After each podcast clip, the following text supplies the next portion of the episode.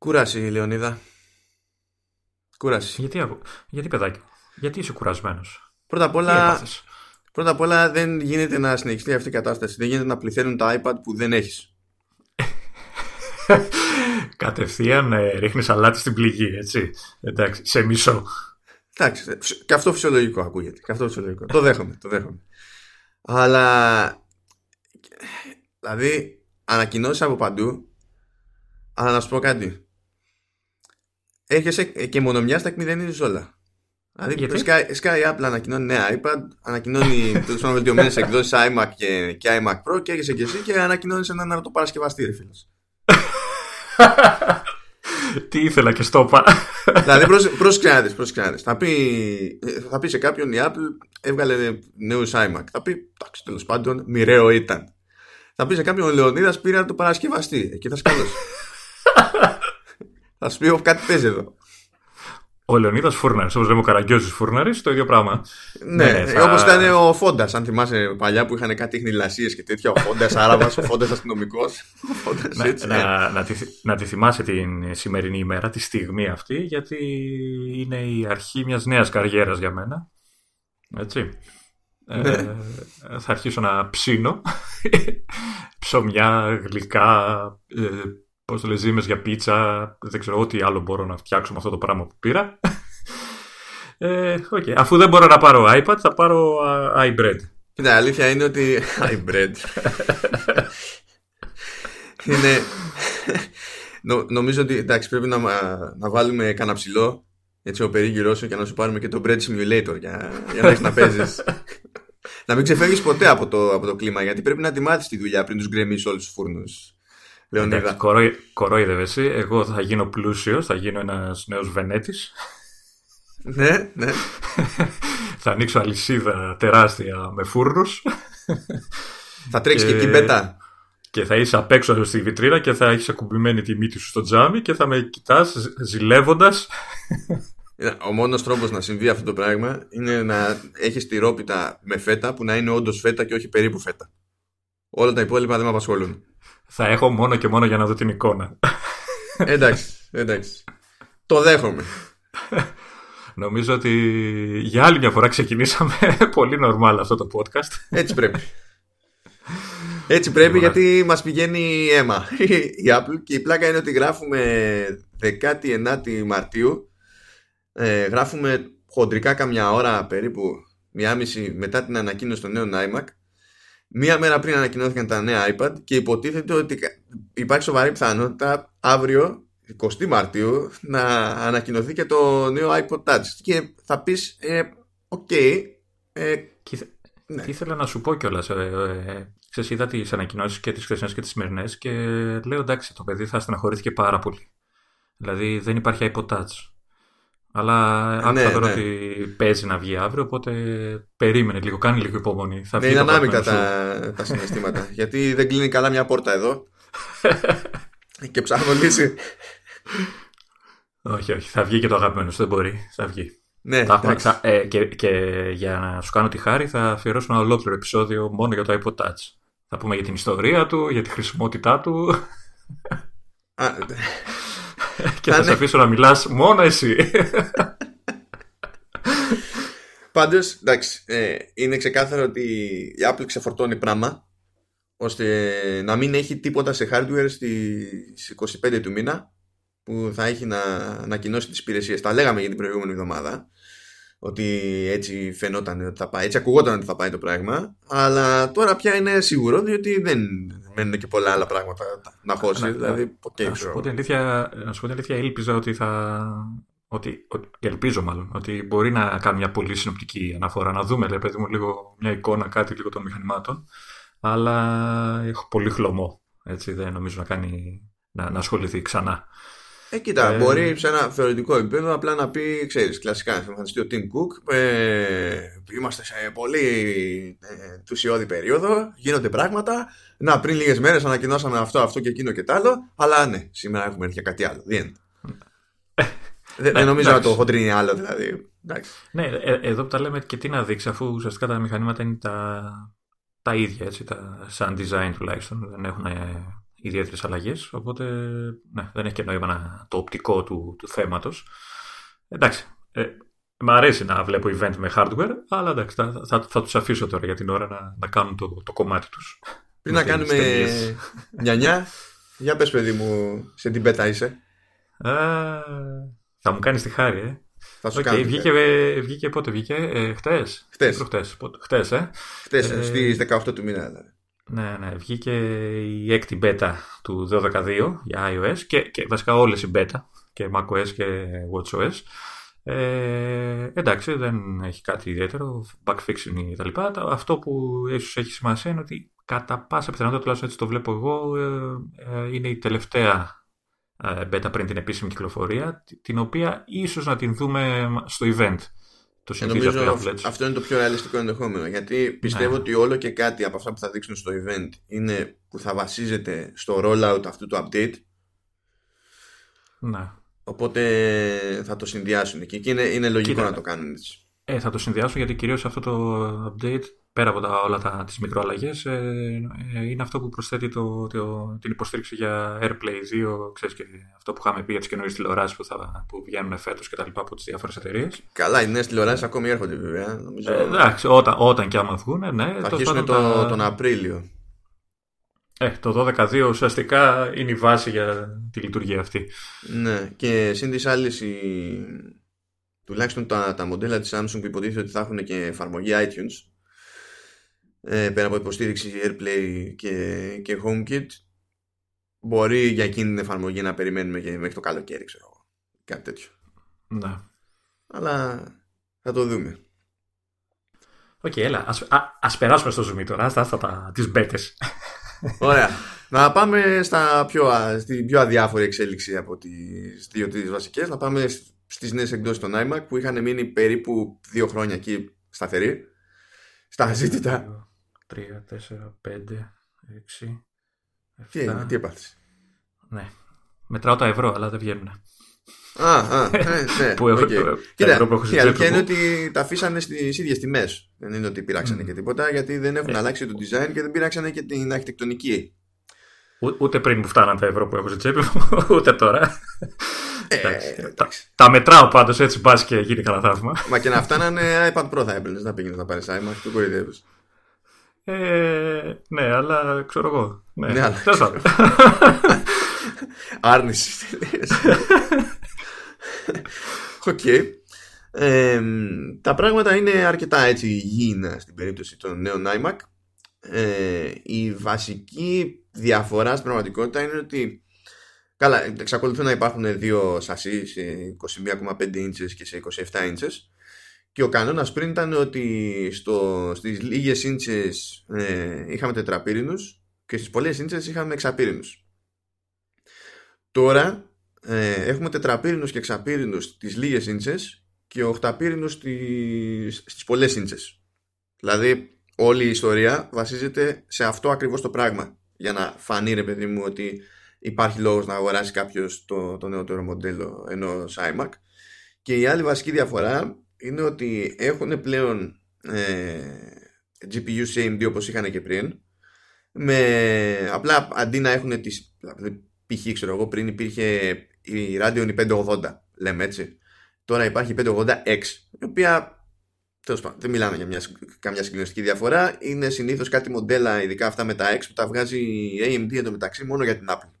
Δεν είναι ε, μοντέλα που πηγαίνεις και τα βρίσκεις στο ράφι, ξέρω ακριβώς. Μπορεί να, έχουν, να κρύβουν κάποια σχεδιαστική ιδιαιτερότητα που να αυξάνει, ξέρω εγώ. Μπα, όχι. Απλά για την, για την ιστορία. Ή παίζει λίγο με την ονομαστική ταχύτητα, ή παίζει λίγο με τη RAM. Δηλαδή, ξέρεις. Ναι. Ίσα απλά για να Ναι. Αλλά ε, η διαφορά στη GPU είναι ότι πλέον έχεις και επιλογή να βάλεις ε, να βάλεις Radeon Pro Vega που αυτές οι GPU ήταν μόνο σε, σε iMac Pro που και πάλι βέβαια ε, δεν βλέπω να μπορείς να βάλεις ακριβώς αυτές που είναι σε iMac Pro δηλαδή την, την 64 γιατί τα έχει με κάτι νουμεράκια δηλαδή Vega 48, Vega 56, Vega 64 48 είδα εγώ ότι Ναι, βλέπω ότι στο μικρό, και 20. στο μικρό iMac μπορείς να βάλεις Vega 20 και στο μεγάλο 48. Οπότε δεν βάζει ακριβώς αυτά που είχε ο iMac Pro που ήταν 56 και 64. Αλλά τέλος πάντων ε, πηγαίνει λίγο παραπέρα σε κάτι νεότερο και, και αποδοτικότερο, ας το, ας το πούμε έτσι. Που είναι ok, καλή βάση. τώρα δεν θα μπούμε στη διαδικασία να μπλέξουμε ακριβώς με δηλαδή, το, τέτοια ταχύτητα η μία CPU, το, τέτοια ταχύτητα η άλλη CPU. Το ρεζουμέ είναι ότι χρησιμοποιούν CPU 8 και 1 της γενιάς Core που θα πεις, Ω, γιατί όχι μόνο ένα της, γιατί τα έχει κάνει μαντάρα Intel. δηλαδή, τι 8η, τι 1η, δεν, ε, δεν υπάρχει σαφής διαφορά έτσι όπως έχει γίνει με το, με το rollout. Δηλαδή, τα έχει κάνει λίγο αχταρμά. Οπότε δεν, και να θες, δεν αξίζει τον κόπο να αναρωτηθείς ποια είναι η συγκλονιστική διαφορά σε κάποιες περιπτώσεις. Γιατί δεν υπάρχει να. συγκλονιστική διαφορά. Okay. Και προφανώς υπάρχει όλο το εύρος από i3 μέχρι i9 και ό,τι κάνει κέφι ο καθένας, ας πούμε. Ε, ακριβώς επειδή είχαν μείνει δύο χρόνια στο έτσι ε, γι' αυτό μιλάει και για μεγάλο άλμα σε επιδόσεις λέει μέχρι ξέρω εγώ διπλάσεις επιδόσεις ε, και, και κάτι παραπάνω ας πούμε ανάλογα με, τη, με την περίπτωση.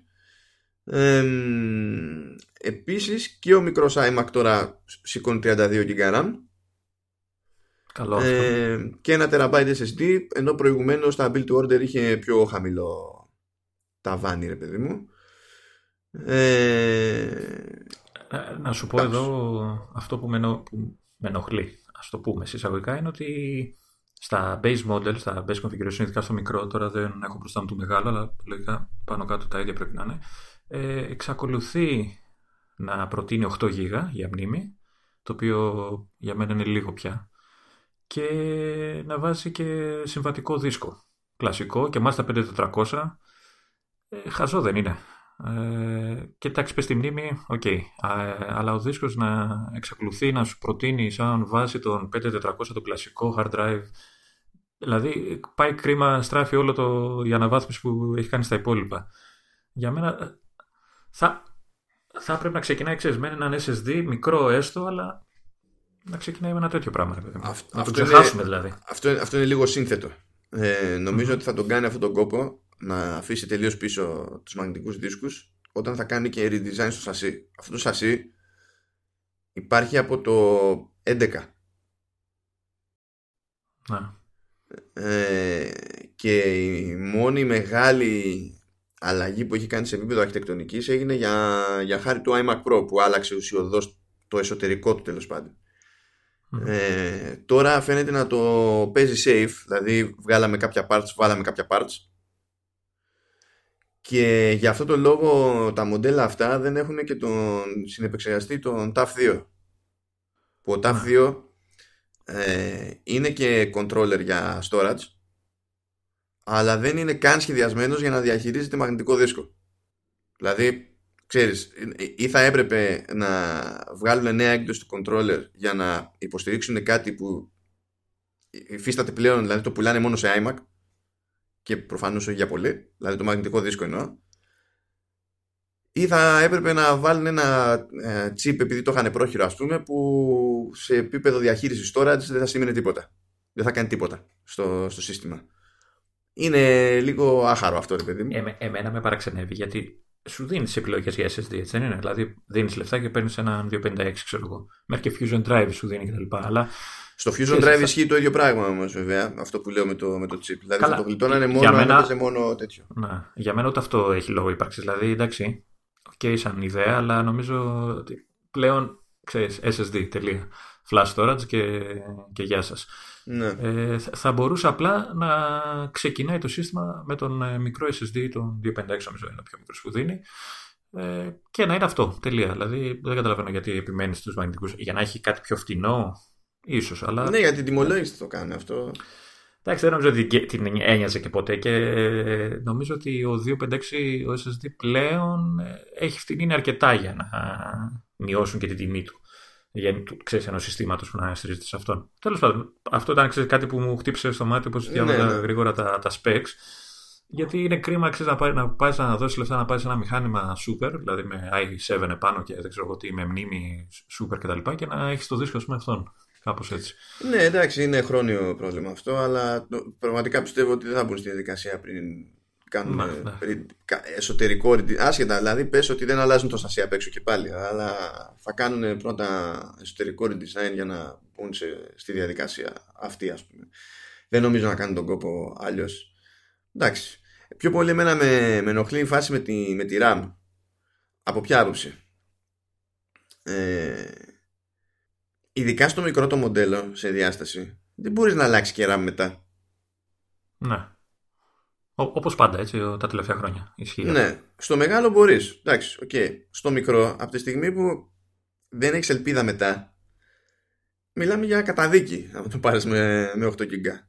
Ό,τι και να κάνει το λειτουργικό για να τα μαζέψει, είναι καταδίκη, ρε παιδί μου το πράγμα. Δεν, δεν το συζητάω. Ειδικά αν θες να κάνεις κάτι, κάτι παραπάνω από ένα απλό σερφάρισμα ή γράψιμο κειμένου, εντάξει, δεν το συζητάω. Αυτό είναι ελάχιστα. Και σκέψτε τώρα να ε. μπουκώνει η RAM και να πάει να κάνει disk swap και να έχει το μαγνητικό. Εκεί έχουν τελειώσει όλα. Δεν έχει σημασία όλο το υπόλοιπο σύστημα. Και εδώ αναρωτιέμαι χρόνια γιατί στον 27 δίνει τη δυνατότητα πρόσβαση στη μνήμη από το χρήστη και στο 21 μισό δεν τη δίνει αυτή την πρόσβαση; Δεν υπάρχει λόγος. Δεν καταλαβαίνω γιατί δεν ανοίγει και εκεί ένα πορτάκι να μπορεί να βγάλει ο άλλος το. Καλά, αυτό θα ήταν. Ε, αυτό πιστεύω θα προέκυψε συγκυριακά. Του στυλ. Όχι εσύ, ναι. έτσι όπως κάναμε το, ξέρω εγώ, το διπλανό εξάρτημα, Υπάρχει πρόβλημα σε αυτό. Ε, εντάξει. Καλά, εντάξει, δεν, δεν μπορώ να το δεχτώ αυτό έτσι. Αλλά δεν το λέω για δικαιολογία, ούτε για καλό ενδεχόμενο. Απλά νομίζω, ξέρεις ότι είναι από τα προβλήματα που ακόμα και όταν σκάνες στη διαδρομή δεν την νοιάζουν καν. Για να προσπαθήσεις για κάτι άλλο. Εντάξει, ρε παιδί μου, αλλά OK. Okay, δεν ξέρω, δηλαδή. Τι, τι φοβάται ότι αυτός που θα πάρει τον 21 μισό δεν, δεν θα ξέρει να αλλάξει μνήμη ή δεν θα θέλει ποτέ να αλλάξει μνήμη. Δηλαδή, OK. Okay. είναι, είναι λίγο ε, τα παράλογα της Apple αυτά. Σκέψου έχει το περίεργο τώρα έτσι, ότι ναι, προφανώς υπάρχουν οι οθόνες που οι οθόνες είναι, είναι πολύ καλές, αν και δεν υπήρξε κάποια εξέλιξη σε, αυτή, σε αυτές σε σχέση με τα προηγούμενα μοντέλα. Αλλά αν τα βάλεις κάτω, ας πούμε, ο, ο Mac Mini είναι πιο καλοζυγισμένο και future proof μηχάνημα σε σχέση με τους καινούριους iMac. Mm-hmm. Γιατί και το, και το ε, T2 chip έχει και με SSD έρχεται μόνο και ένα μάτσο θύρες έχει ούτως ή άλλως όπως έχει και ο, και ο iMac εντάξει του λείπει η οθόνη η SOI που πρέπει να μπει στη διαδικασία να την τιμήσεις μόνος σου αλλά και εδώ που τα λέμε ε, ο Mac Mini κάνει χιλιάρικο και ο iMac με ό,τι άλλο είναι κάνει χιλιατόσο ας πούμε και αυτό εικονικό είναι, έτσι, εικονική τιμή του Mac Mini, γιατί εντάξει, δεν θα πάρεις και ένα Mac Mini, θα χρειαστείς και οθόνη και πληκτρολόγιο ναι, και μα... ποντίκι, ξέρω εγώ. Δηλαδή, ναι, ναι, αυτό λέω. ανεβαίνει, ανεβαίνει και αυτή η τιμή.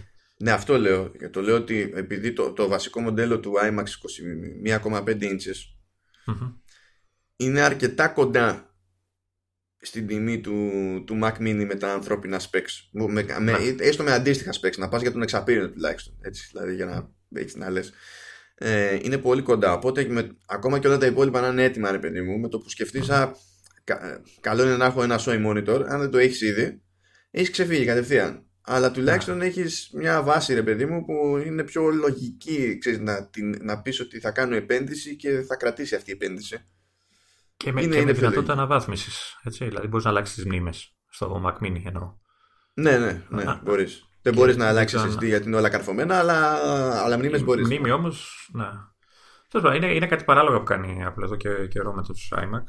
Ε, εντάξει, όντως οι οθόνες είναι ξεφεύγουν σε σχέση με τον ανταγωνισμό, αλλά εντάξει, θα, θα μπορούσε να, να ισιώσει λίγο τα κακό κείμενα. Δηλαδή ε, να ξεκινάει το base model πιο ψηλά. Για μένα 16 και 256 SSD. 16 μνήμη και 256 SSD. Κοίτα, ε, από θα, από θα, εκεί θα, έχει νόημα θα το δεχόμουν αν έβαζε SSD και τέλος πάντων έκανε τη ματσακονιά με τα 8 GB. Γιατί και το disk swap θα ήταν λιγότερη φρίκη. Να. Αν βάλει και SSD και 16, δεν θα χτύπαγε τα 1100 δολάρια σαν, σαν τιμή. Με την καμία. Τουλάχιστον, τουλάχιστον θα μπορούσε να, να ανοίξει το πρωτάκι. ώστε αργότερα, αν το χρειαστώ, να βάλω 16 ή 32 ναι. ή τόσα όσα παίξει. Θα μπορούσε να ανοίξεις δηλαδή το πρωτάκι. Τελεία. Να, μην, να το έχει 8 GB όντως για να πιάσει τη τιμή που θέλει αλλά άνοιξε μου τη δυνατότητα να, να αλλάξω τη μνήμη όποτε εγώ τη χρειαστώ. Και ανάλογες εξελίξεις είχαμε στον iMac Pro, ο οποίος iMac Pro είναι από, δηλαδή είναι, είναι, είναι ο Mac με, με συστηματικά τις καλύτερες εντυπώσεις που αφήνει δηλαδή στο, στον κόσμο και σου λέει τώρα αφού μπορούμε να κάνουμε κάτι παραπάνω ας το κάνουμε και εδώ και λέει α τι ήταν το ταβάνι πριν σε RAM 128 GB ε, εντάξει ας το κάνουμε 256 και για να βάλεις το build to order 256 δίνεις περισσότερα από ό,τι δίνεις για το υπόλοιπο μηχάνημα. Περί τώρα να σου πω ότι ο εγκέφαλο μου δεν έκανε compute όταν διάβασα τον τίτλο του άρθρου. ε, που έλεγε, ξέρεις, ε, iMac Pro με 256 GB RAM. Το RAM, ξέρεις, το διέγραψε κατευθείαν. Έλεγα, ναι, ναι. για δίσκο μιλάνε πάλι, έτσι, για SSD. Δεν είχε, είχε. Και ξέρεις, μέχρι να συνειδητοποιήσω ότι λένε. Και μετά είδα και την τιμή. εντάξει. Ε, εντάξει, σοκ, έτσι. Μα οι περισσότεροι δεν πάνε καν. Δηλαδή, ενώ έχω ακούσει αρκετούς που λένε ότι εντάξει, όταν έπαιρνα iMac, ρε παιδί μου, ή όταν παίρνω MacBook Pro ή ό,τι παίρνω, προσπαθώ, ξέρεις, τεινάζω την μπάνκα στον αέρα και στο build to order τα τσιτώνω όλα για να μου κρατήσει χρόνια το μηχάνημα. Και μετά ξέρω ότι θα περάσει πολύς καιρός για να ξαναπάρω. Στην περίπτωση του iMac Pro, ε, το παίρνουν όπως είναι και το πολύ να πάνε από τον 8 πύρινο στο 10 πύρινο. Μέχρι εκεί. Γιατί ακόμα και στο βασικό του μοντέλο, ας πούμε, έχει 32 GB RAM. Αν ο άλλος ξέρει ότι δεν υπάρχει λόγος να πάει στα 64, δεν κάνει τίποτα που να τον ενδιαφέρει ώστε να πάει στα, να, πάει στα 64, σου λέει τι το κάνω εγώ τώρα αυτό. Δηλαδή, okay, ας το πάρει όπως είναι, 32. Και δεν ασχολείται ε, κανένας. Ο Pro έχει δυνατότητα αλλαγής της μνήμη από το χρήστη, όπως ο κλασικός ο iMac. Ναι, ναι, ναι, ναι, έχει. Ε, κανονικά. Οπότε μπορείς να το προχωρήσεις και μετά, ας πούμε, να κάνεις αναβάθμιση. Ε, Πάντως έχει πλάκα έτσι. Βλέπω τις τιμές ε, στο άρθρο. Μόνο η μνήμη η 256 έχει 5.000-5.200 σε δολάρια. Ε, εντάξει. Καλά. Η, βαράει που βαράει, σε σκίζει στη, στη ράμη η Apple έτσι κι αλλιώς. Αλλά αν, αν πάρεις από αυτούς κατευθείαν. Αλλά ταυτόχρονα εντάξει, δεν υπάρχει φθηνός τρόπος να βάλει κάποιος 256 GB RAM οπουδήποτε. Ε, δηλαδή, ε, πραγματικά ναι, φθηνός τρόπος, αυτό θέλω να πω. Ε, εννοείται. Και οι τύποι μάλιστα το κάνανε και max out και υπολογίζαν ότι θα χρειάζεται γύρω στα 15-700 για να πάνε σε ένα το ξέρεις, το top ε, iMac Pro. Ε, ναι, άλλη μόνο. Εντάξει, και από εκεί πέρα βάλανε και μια επιλογή παραπάνω σε, σε GPU, δηλαδή κρατάνε την 56 και την 64 που είχαν πριν και βάζουν και την 64X που δηλαδή και την ίδια RAM έχει με πριν, ε, μην φανταστείτε καμιά συγκλονιστική διαφορά, είναι τώρα απλά πάμε για το κάτι υψηλό παραπάνω ας πούμε. Το, το θέμα είναι ότι τη μία την χωρίς X την δίνει 550 δολάρια, 550 δολάρια και την άλλη την πάει στα 700. Έχει τόση διαφορά, όντως. το X. Ε, εντάξει, δεν, δεν έχει. Δηλαδή, πώ να σου πω, ακόμα και να σου πει ότι πάει 10% πιο γρήγορα. Ε, είναι σχετικό το πόσο θα σε νιάξεις αυτό το πράγμα. Διότι και πάλι τον iMac Pro δεν τον παίρνεις για να παίξεις παιχνίδια. Ναι, εντάξει. Αλλά, okay. Δηλαδή, αν παίζει ρόλο, αν, αν ασχολείσαι με, με 3D rendering και, και βίντεο, βαρύ βίντεο, μπορεί να θεωρήσεις, αν έχεις αρκετό ογκοδουλειά τέλος πάνω συνήθως, ότι αυτό το 10% σου γλιτώνει χρόνο από τη ζωή σου ε, και σου, σου κάνει χώρο και για έξτρα πελάτη, άρα για έξτρα λεφτά. Αλλά ξέρεις, αυτά τώρα θέλουν σκέφτεσαι αυτό το πράγμα. Δεν σκέφτεσαι, Ω, καλή φάση θα πηγαίνει πιο γρήγορα. Δεν υπάρχει ναι. σκεπτικός σε, αυτό το, σε αυτά τα μηχανήματα τώρα, σε αυτές τις επενδύσεις, αυτά τα λεφτά. Αλλά ναι, αυτό είναι το ρεζουμέ από του iMac. Απλά τα πράγματα. Κάτσε, περίμενε να ξαναμετρήσω λίγο τα ευρώ μπάσκετ. Για μέτρα, για μέτρα. όχι, Βασικά φαντάσου, φαντάσου κάνε ότι δεν είναι ευρώ, ότι είναι gigabyte RAM. Πιο εύκολα να φτάσει κανένα νούμερο χρήσιμο. γιατί δεν... Ας θα μετρήσω αργότερα. Απλά και γίνα, τι να γίνει, άμα σκάσει αύριο 20 του μήνα όλη η ιστορία με το iPod Touch, ε, θα το πάμε στο επόμενο επεισόδιο. Στο επόμενο επεισόδιο το μεταξύ θα έχουμε και τη, το τι θα έχει γίνει από την παρουσίαση εκεί πέρα και θα είναι, ξέρεις, και άμα έχει μεσολαβήσει το iPod Touch θα είναι, α ναι. Όχι, είναι και αυτό. Σου τάξα ένα podcast ολόκληρο με το Touch. Δεν θα στο στερήσω εγώ αυτό το πράγμα. Ναι, αλλήμον είχα τέτοια ευκαιρία κρίμα. Τι θα πει ο κόσμος και τα λοιπά. ε, και ο προ παραμένει στο ίδιο σχέδιο, έτσι. Η ίδια σχεδία κανένα δεν έχει αλλάξει τίποτα. Ναι, δεν έχει αλλάξει. Αυτό το μαύρο χρώμα που μου αρέσει πολύ όταν το βλέπω. Αυτά. Πάμε τώρα στα αγαπημένα. Στα iPad ήταν πιο ιδιαίτερες οι, οι εξελίξεις. Για πες έτσι μια πρώτη πρώτη εντύπωση. Θα τα κάνουμε μια 9, αλλά πες μια πρώτη εντύπωση. Κα, καταρχήν, θα σου πω ξανά, στο έλεγα ότι θα βγάλουν μίνι. Δεν στο έλεγα. Και λέγεις εσύ όχι και ναι. Ορίστε, βγάλανε. Κοίτα, βγάλανε όταν λοιπόν. κάναμε υποθετικά σενάρια όμως για το πώς θα, ε, αν βγει, πώς θα χωθεί στο line-up, έπεσα μέσα. Ναι, Γιατί ναι, μπορεί να μην καταλαβαίνω και... την ύπαρξη του προϊόντος, δυστυχώς καταλαβαίνω τα υπόλοιπα. Αν και έχω μια μικρή διαφωνία για το line-up, τέλος πάντων. Ε, να πω ότι εχθές ε, η Apple ανακοίνωσε δύο καινούργια μοντέλα ε, iPad. Το, το αντικαταστάει το iPad mini 4, το οποίο νομίζω το λέει mini 5, τόσο ε, πρωτότυπο. Και το καινούριο iPad Air. Αυτό το λέει το... iPad mini 5, δεν το Σκετό. Το 5 και εγώ δεν το έχω. Αλλά τέλος πάντων για χάρη, χάρη ευκολία το λέω 5 εγώ τώρα για να το ξεχωρίσω. Όχι, το, όχι, το λέει σκέτο. Το λέει σκέτο. Okay. Ναι. Ε, και, και το iPad Air ξαναφέρνει στο προσκήνιο το, το όνομα Air ε, το οποίο ουσιαστικά ε, έχει το σχήμα του και το design του iPad Pro του 10,5 ε, που, είχε βρει, ε, που είχε βγει πριν κάνα δύο χρόνια, τρία. Και σε αυτό πέσαμε μέσα που το λέγαμε. Ότι άμα πάει για 10,5 θα χρησιμοποιήσει εκείνο το σασί. ναι, και ουσιαστικά το αντικαθιστά γιατί το iPad πρώτο το δεκάρι δεν κυκλοφορεί πλέον, δεν πωλείται πάνω στα καταστήματα. Ε, και αυτά τα δύο μοντελάκια ε, έρχονται να προσθεθούν στο σκέτο iPad, το οποίο είναι το φτηνό 9,7 παραδοσιακό μοντέλο που βγήκε πέρσι ε, και όλη αυτή η σειρά έχει ξεκινήσει ξέρεις, με, την, ε, με την εκπαίδευση κατά νου. Ε, και το Claps Claps iPad Pro 11 και 12,9 ε, που είναι ξέρεις, τα ακριβά μοντέλα και Αυτά που δεν έχω ακόμα. Να σημειώσουμε ότι το Claps Claps ήταν δικό σου, όχι τον iPad. ναι, ναι. Εγώ κλαίω πάντα όταν μιλάω για iPad Pro.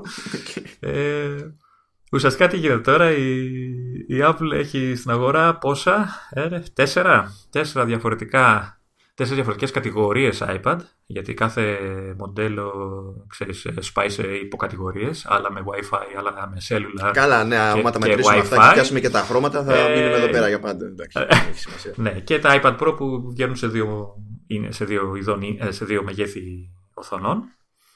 Ε, πώς σου φάνηκε, ε, κα, καταρχήν ε, ήταν έκπληξη το mini ε, που μάλλον πριν το πω, να πω ότι και το Mini και το Air φοράνε τον ε, Α12 Bionic, τον τελευταίο turbo επεξεργαστή της Apple, τον οποίο φοράνε και τα, τα iPhone 10s ε, Max, 10s και τα λοιπά. Και 10R, ναι, αυτά τέλος πάντων. Όχι, όχι δεν, φορά, δεν έχουν δηλαδή τον Α12X που είναι στα ε, πρόσφατα ναι, iPad Pro, έχουν τον Α12 που είναι στα πρόσφατα iPhone. Ναι, ε, δεν θυμάμαι, τα Pro, τα iPad έχουν και αυτοί το 12, νομίζω ναι. Ναι, έχουν 12X. Αυτό που είχαν κάνει skip ήταν, το, ήταν ο 11. Mm. Ναι, ε, ο οποίος εντάξει, είναι, ε, από ό,τι πρόλαβα και είδα είναι, εντάξει, είναι πιο πεσμένος από το iPad Pro, λογικό, έτσι, σαν ναι, αφού... και ταχύτητα. αλλά είναι, με, νομίζω... με πυρήνες. Ναι, αλλά είναι και νομίζω είναι φάμιλος με τον iPhone σε απόδοση, ε, δηλαδή τα πρώτα benchmark που πήρε το μάτι μου. Ο ίδιος έχει την ίδια ονομαστική ταχύτητα και πηγαίνει πακέτο με 3 GB RAM. Ναι. Ε, δεν ξέρω αν είναι καλό αυτό σε πιο μεγάλη οθόνη, ειδικά στο Air. Ε, αλλά εντάξει, είναι τόσο δυνατό μηχα... τόσο δυνατός που δεν νομίζω να έχει ουσιαστικά. Ξέρεις, εγώ έχω πάντα τη, τη... έχω αποκτήσει μια φοβία από τότε με το iPad 3. Θυμάσαι που είχε, που είχε βγει και αποδείχθηκε πολύ αδύναμο. Ε, και μέσα σε 6 μήνες το αλλάξανε. Ε, και μου έχει μείνει αυτή η φοβία ότι ξέρεις, αν δεν τσιτώσουν λίγο τον επεξεργαστή στο καινούργιο iPad, ότι θα, μην, θα αποδειχθεί λίγος. Αλλά εντάξει, ο συγκεκριμένος νομίζω έχει αρκετό αέρα και τα βάνει ψηλά. Oh, για να, να... Μα, μα σκέψω ότι ο, ο Α12 στα τηλέφωνα χοντρικά εξαιρώντας τώρα διαφορές σε λειτουργίες και components μέσα στο chip τέλος πάντων έτσι, αν το πάμε τελείως για επιδόσεις ε, ο Α12 στα τηλέφωνα και τα καινούργια αυτά iPad συγκεκριμένα έχει χοντρικά τις επιδόσεις ή και λίγο παραπάνω του Α10X που ήταν στα προηγούμενα iPad Pro δεν υπάρχει, δηλαδή δεν πρόκειται να ζοριστεί από αυτό. Ναι. Ε, ίσως, ίσως, αλλά θα μου πεις τώρα ε, εντάξει, τα συγκεκριμένα μοντέλα δεν είναι για πιο σοβαρή χρήση. Ίσως να ζοριστεί με τα 3 γίγα. Ίσως να του φανούν λίγα. Σε βάθος χρόνου τουλάχιστον. Ε, Για μένα ε... νομίζω ότι πρέπει να ξεκινάμε από τα τέσσερα πλέον για να μπορεί να έχει λίγο, να μπορεί να υποστηρίξει δηλαδή και μελλοντικές λειτουργίες. Δηλαδή, θυμίζω ότι όταν είχαν βγει τα. Ποια iPad ήταν αυτά που είχαν βγει πριν το, την ανακοίνωση του το multitasking λειτουργιών του iOS, ε, είχαν κυκλοφορήσει, νομίζω και το δικό μου, το iPad Pro το 9,7, ε, είχαν βγει με 2 GB μνήμη ε, και αποδείχθηκε ότι ας πούμε επειδή δεν έχουν, τόση, δεν έχουν 3 GB ξέρω εγώ, ή 4 πόσο χρειάζεται, δεν έχουν τη, τη δυνατότητα να, να τρέξεις και τρίτη εφαρμογή την βγάζει μένα, αλλά ξέρεις, δεν είναι ταυτόχρονα και οι τρεις εφαρμογές ενεργές. Μπορεί να την εμφανίσει σαν τρίτη από πάνω, σαν ε, slide over αλλά δεν είναι. Ε, ενώ τα, τα, πιο, τα, τα επόμενα μοντέλα του iPad, ε, αν θυμάμαι καλά, χρησιμοποιείς και τις τρεις εφαρμογές ε, και είναι ενεργές ταυτόχρονα. Και αυτό ήταν θέμα μνήμης. Και φοβάμαι μην. Με, δεδομένου ότι σε λίγους μήνες θα δούμε και το, iPad, το iOS το 13, μήπως έχει εκεί θέμα. Με κάποιες από τι λειτουργίε χρειάζεται περισσότερη μνήμη. Εντάξει. Ε, είναι λεπτομέρειες. Νομίζω, γιατί εντάξει, ξέρουμε τι συμπεριφορά έχουν με τα 3 GB, ξέρουμε και τι σημαίνει και η RAM που έχουν τα, τα iPad Pro. Ε, δηλαδή, εντάξει, πρέπει να κάνεις κάτι πολύ συγκεκριμένο ως χρήστη τουλάχιστον για να ζοριστεί πραγματικά και δεδομένου ότι ε, κάθε, δηλαδή, κάθε τι μπορούμε να σκεφτούμε από λειτουργικότητα υποστηρίζεται κανονικά και ακόμα και στο μικρό το iPad με το α10 το μικρό τέλος πάντων, το πιο φθηνό το iPad ε, και έχει και λιγότερη RAM έχει δύο ε, δεν νομίζω ξέρεις ξαφνικά να μείνουν αυτά στην απ' έξω. Δηλαδή θα χρειαστεί περισσότερο, παιδί μου. Ναι, εντάξει. Περισσότερη προσπάθεια. γιατί δεν είναι και σοβαρό να βγάλεις καινούργια μοντέλα τρεις μήνες πριν δείξεις την καινούργια έκδοση του iOS και αυτή η έκδοση του iOS να αφήνει αυτά τα μοντέλα πίσω. Δηλαδή δεν βγαίνει, δεν βγάζει νόημα πουθενά αυτό. Δηλαδή, mm-hmm. Δεν έχει. Δεν, δεν στέκει πουθενά. Αλλά λοιπόν. Τι άλλο να πω, να πω ότι.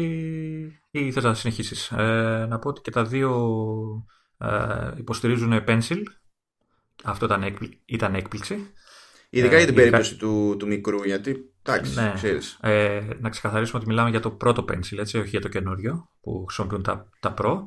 Ε, έχουν και τα δύο εντάξει, εξαιρετική οθόνη laminated, ε, true tone, ε, wide, πώς το λένε, wide gamut στα χρώματα κτλ.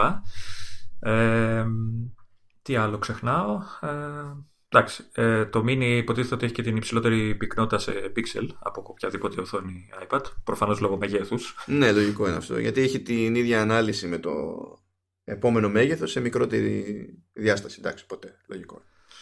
Τι άλλο ξεχνάω; Εντάξει, δεν έχουν ε, τέσσερα ηχεία όπως έχουν τα, τα Pro. Ε, δεν έχουν promotion. Ε, δεν έχουν τι άλλο. Δεν έχουν Face ID δηλαδή, οπότε ουσιαστικά ακολουθούν το, το κλασικό design με Touch ID. Ε, και εντάξει, έχουν υποβαθμισμένες ε, κάμερες μπρο-πίσω. Κάτι που δεν νομίζω να, να ενδιαφέρει και κανέναν ιδιαίτερα, γιατί πώς είναι αυτοί που τραβάνε φωτογραφίες και βίντεο με το iPad. σω είναι περισσότεροι από όσο θα ήθελα να. να Εντάξει, πραγματικά αυτές οι κάμερες είναι μόνο για λύση ανάγκη. Στο στυλ συμβαίνει ναι. κάτι εκείνη την ώρα, είμαι με το iPad στα χέρια. Δεν ναι, θα έχω δεύτερη ευκαιρία. Α χρησιμοποιήσω αυτό. Γιατί το έχω στα χέρια.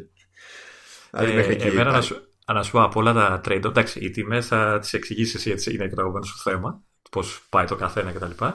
Ε, εγώ να πω ότι το, το, από όλα τα trade-offs, από όλες τις. Ε, πώς θα λένε, από τα κοψίματα που κάνανε στα καινούργια τα iPad, αυτό που με χαλάει περισσότερο, κυρίως γιατί, αν και δεν το έχω στο δικό μου, αλλά το έχω δει σε πράξη σε, ξέρεις, από κοντά και λέω δεν υπάρχει περίπτωση το επόμενο μου να μην το έχει, είναι το, το promotion. Ε, εντάξει, τα ηχεία είναι εξαιρετικά να έχεις 4 κτλ, κτλ, κτλ. Μπορώ όμως να αντέξω δύο.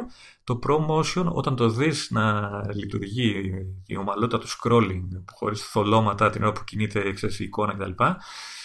Ε, δεν ξέρω. Είναι πολύ σημαντικό. Εμένα ξέρεις, μου, κάνει, μου κάνει κάτι.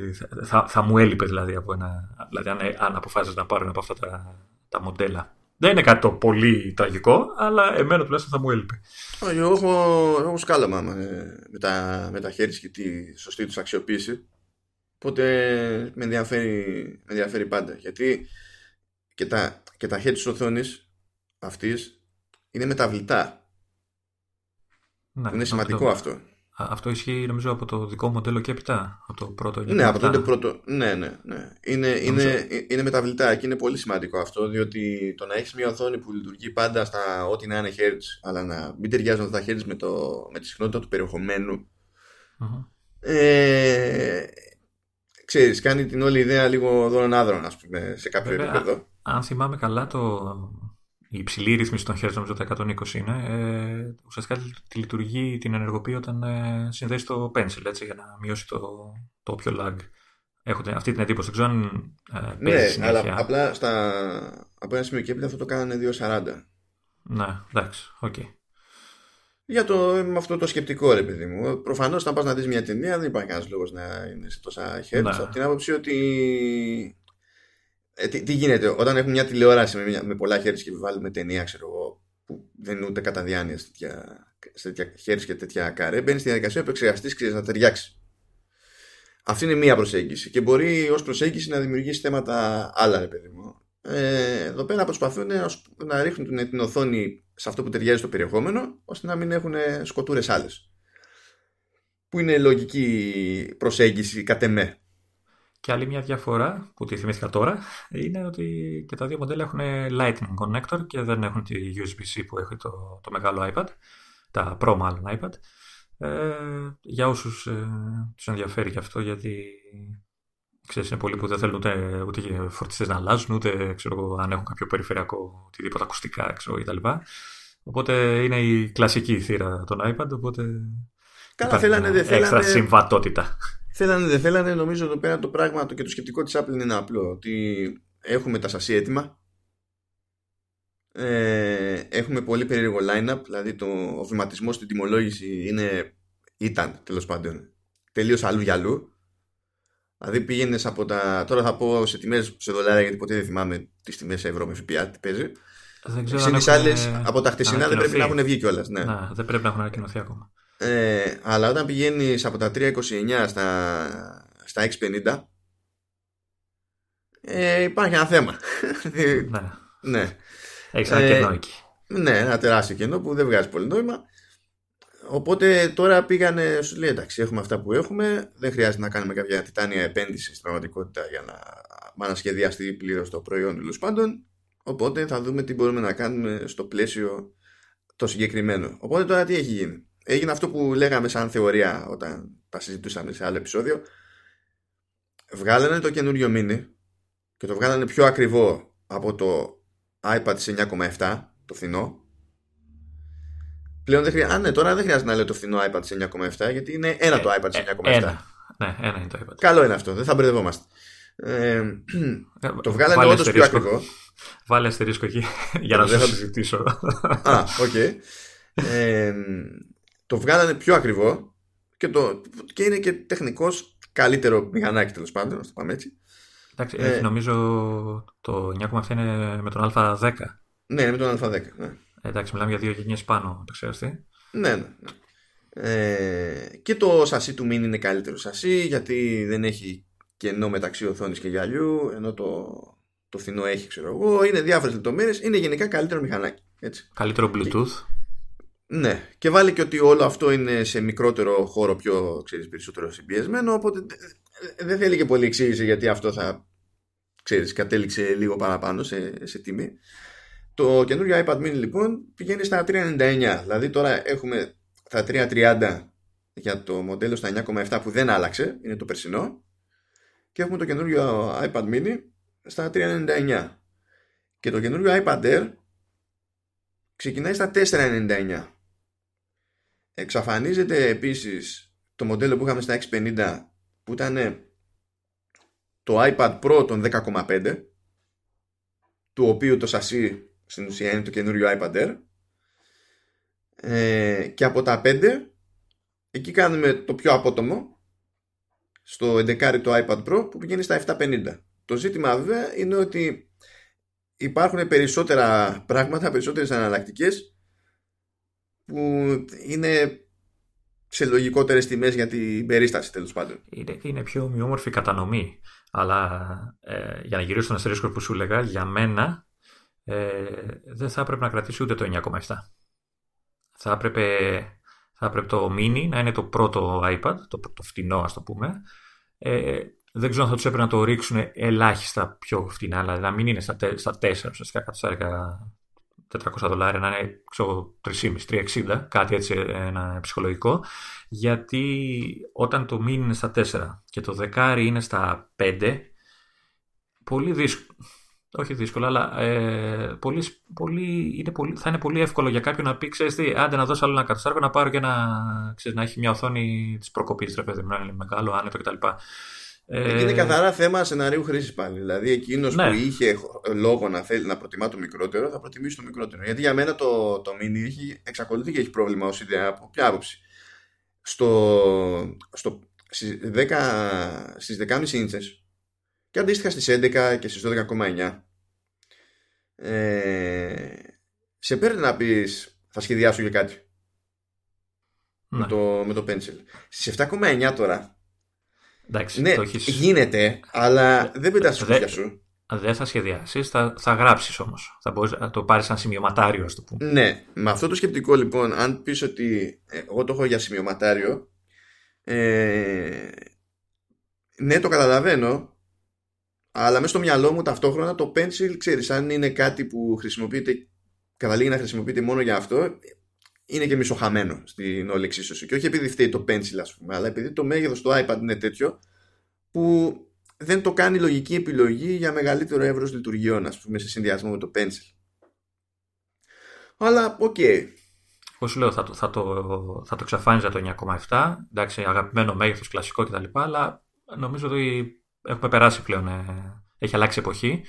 Ε, και από τη στιγμή που το δεκάρι, το 10,5 ουσιαστικά είναι στο μέγεθος του 9,7. Αν θυμάμαι καλά, εντάξει, δεν πρέπει να έχει ιδιαίτερη διαφορά σε όγκο εννοώ. Ε, σε, ναι, ναι, σε, σε διαστάσεις. Ναι. Ε, θα μπορούσαν να έχουν ως entry level το mini, που θα, έτσι θα έχει και περισσότερο νόημα. Γιατί στο, όταν ο, ο αγοραστής πάει στο κατάστημα και του λένε, ξέρεις τι, έχω το μεγάλο 9,7 iPad που έχει 330 και έχω το κούτσικο πιο ακριβό. Ε, ε, ξέρεις, λίγοι είναι αυτοί που θα ναι, θα, ε, όλοι θα σταματήσουν στον όγκο, στο μέγεθος και όχι ότι ξέρεις το ένα είναι πιο γρήγορο. Μπλα, μπλα. Εντάξει, okay, ε, ενώ ενώ το, θα... διαφορετικά το line-up εξηγείται μόνο του. Δηλαδή, αν τα βάλεις δίπλα-δίπλα και βλέπει άλλος διαφορά σε μέγεθος, mm-hmm. ε, ναι. άσχετα χωρίς να καταλαβαίνει τίποτα άλλο, με τη μία τους φαίνεται κάπως πιο λογική υπόθεση Α, το ότι ανεβαίνοντας σε μέγεθος ε, ανεβαίνεις και σε τιμή.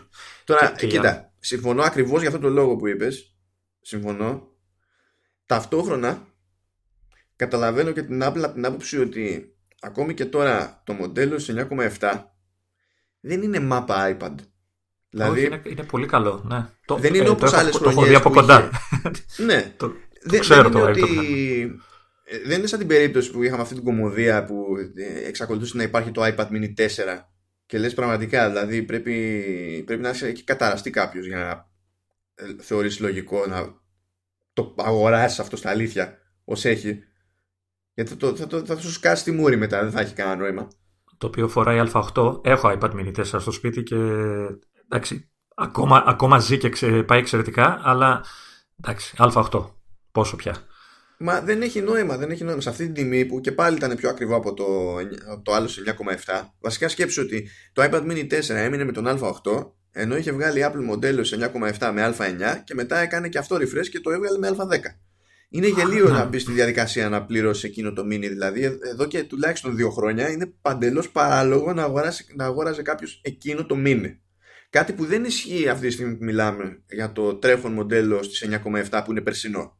Δεν το βλέπεις, το ζυγίζεις και λες ότι έτσι και το αγοράσω αυτό θα αισθανθώ ηλίθιος χρόνο μηδέν.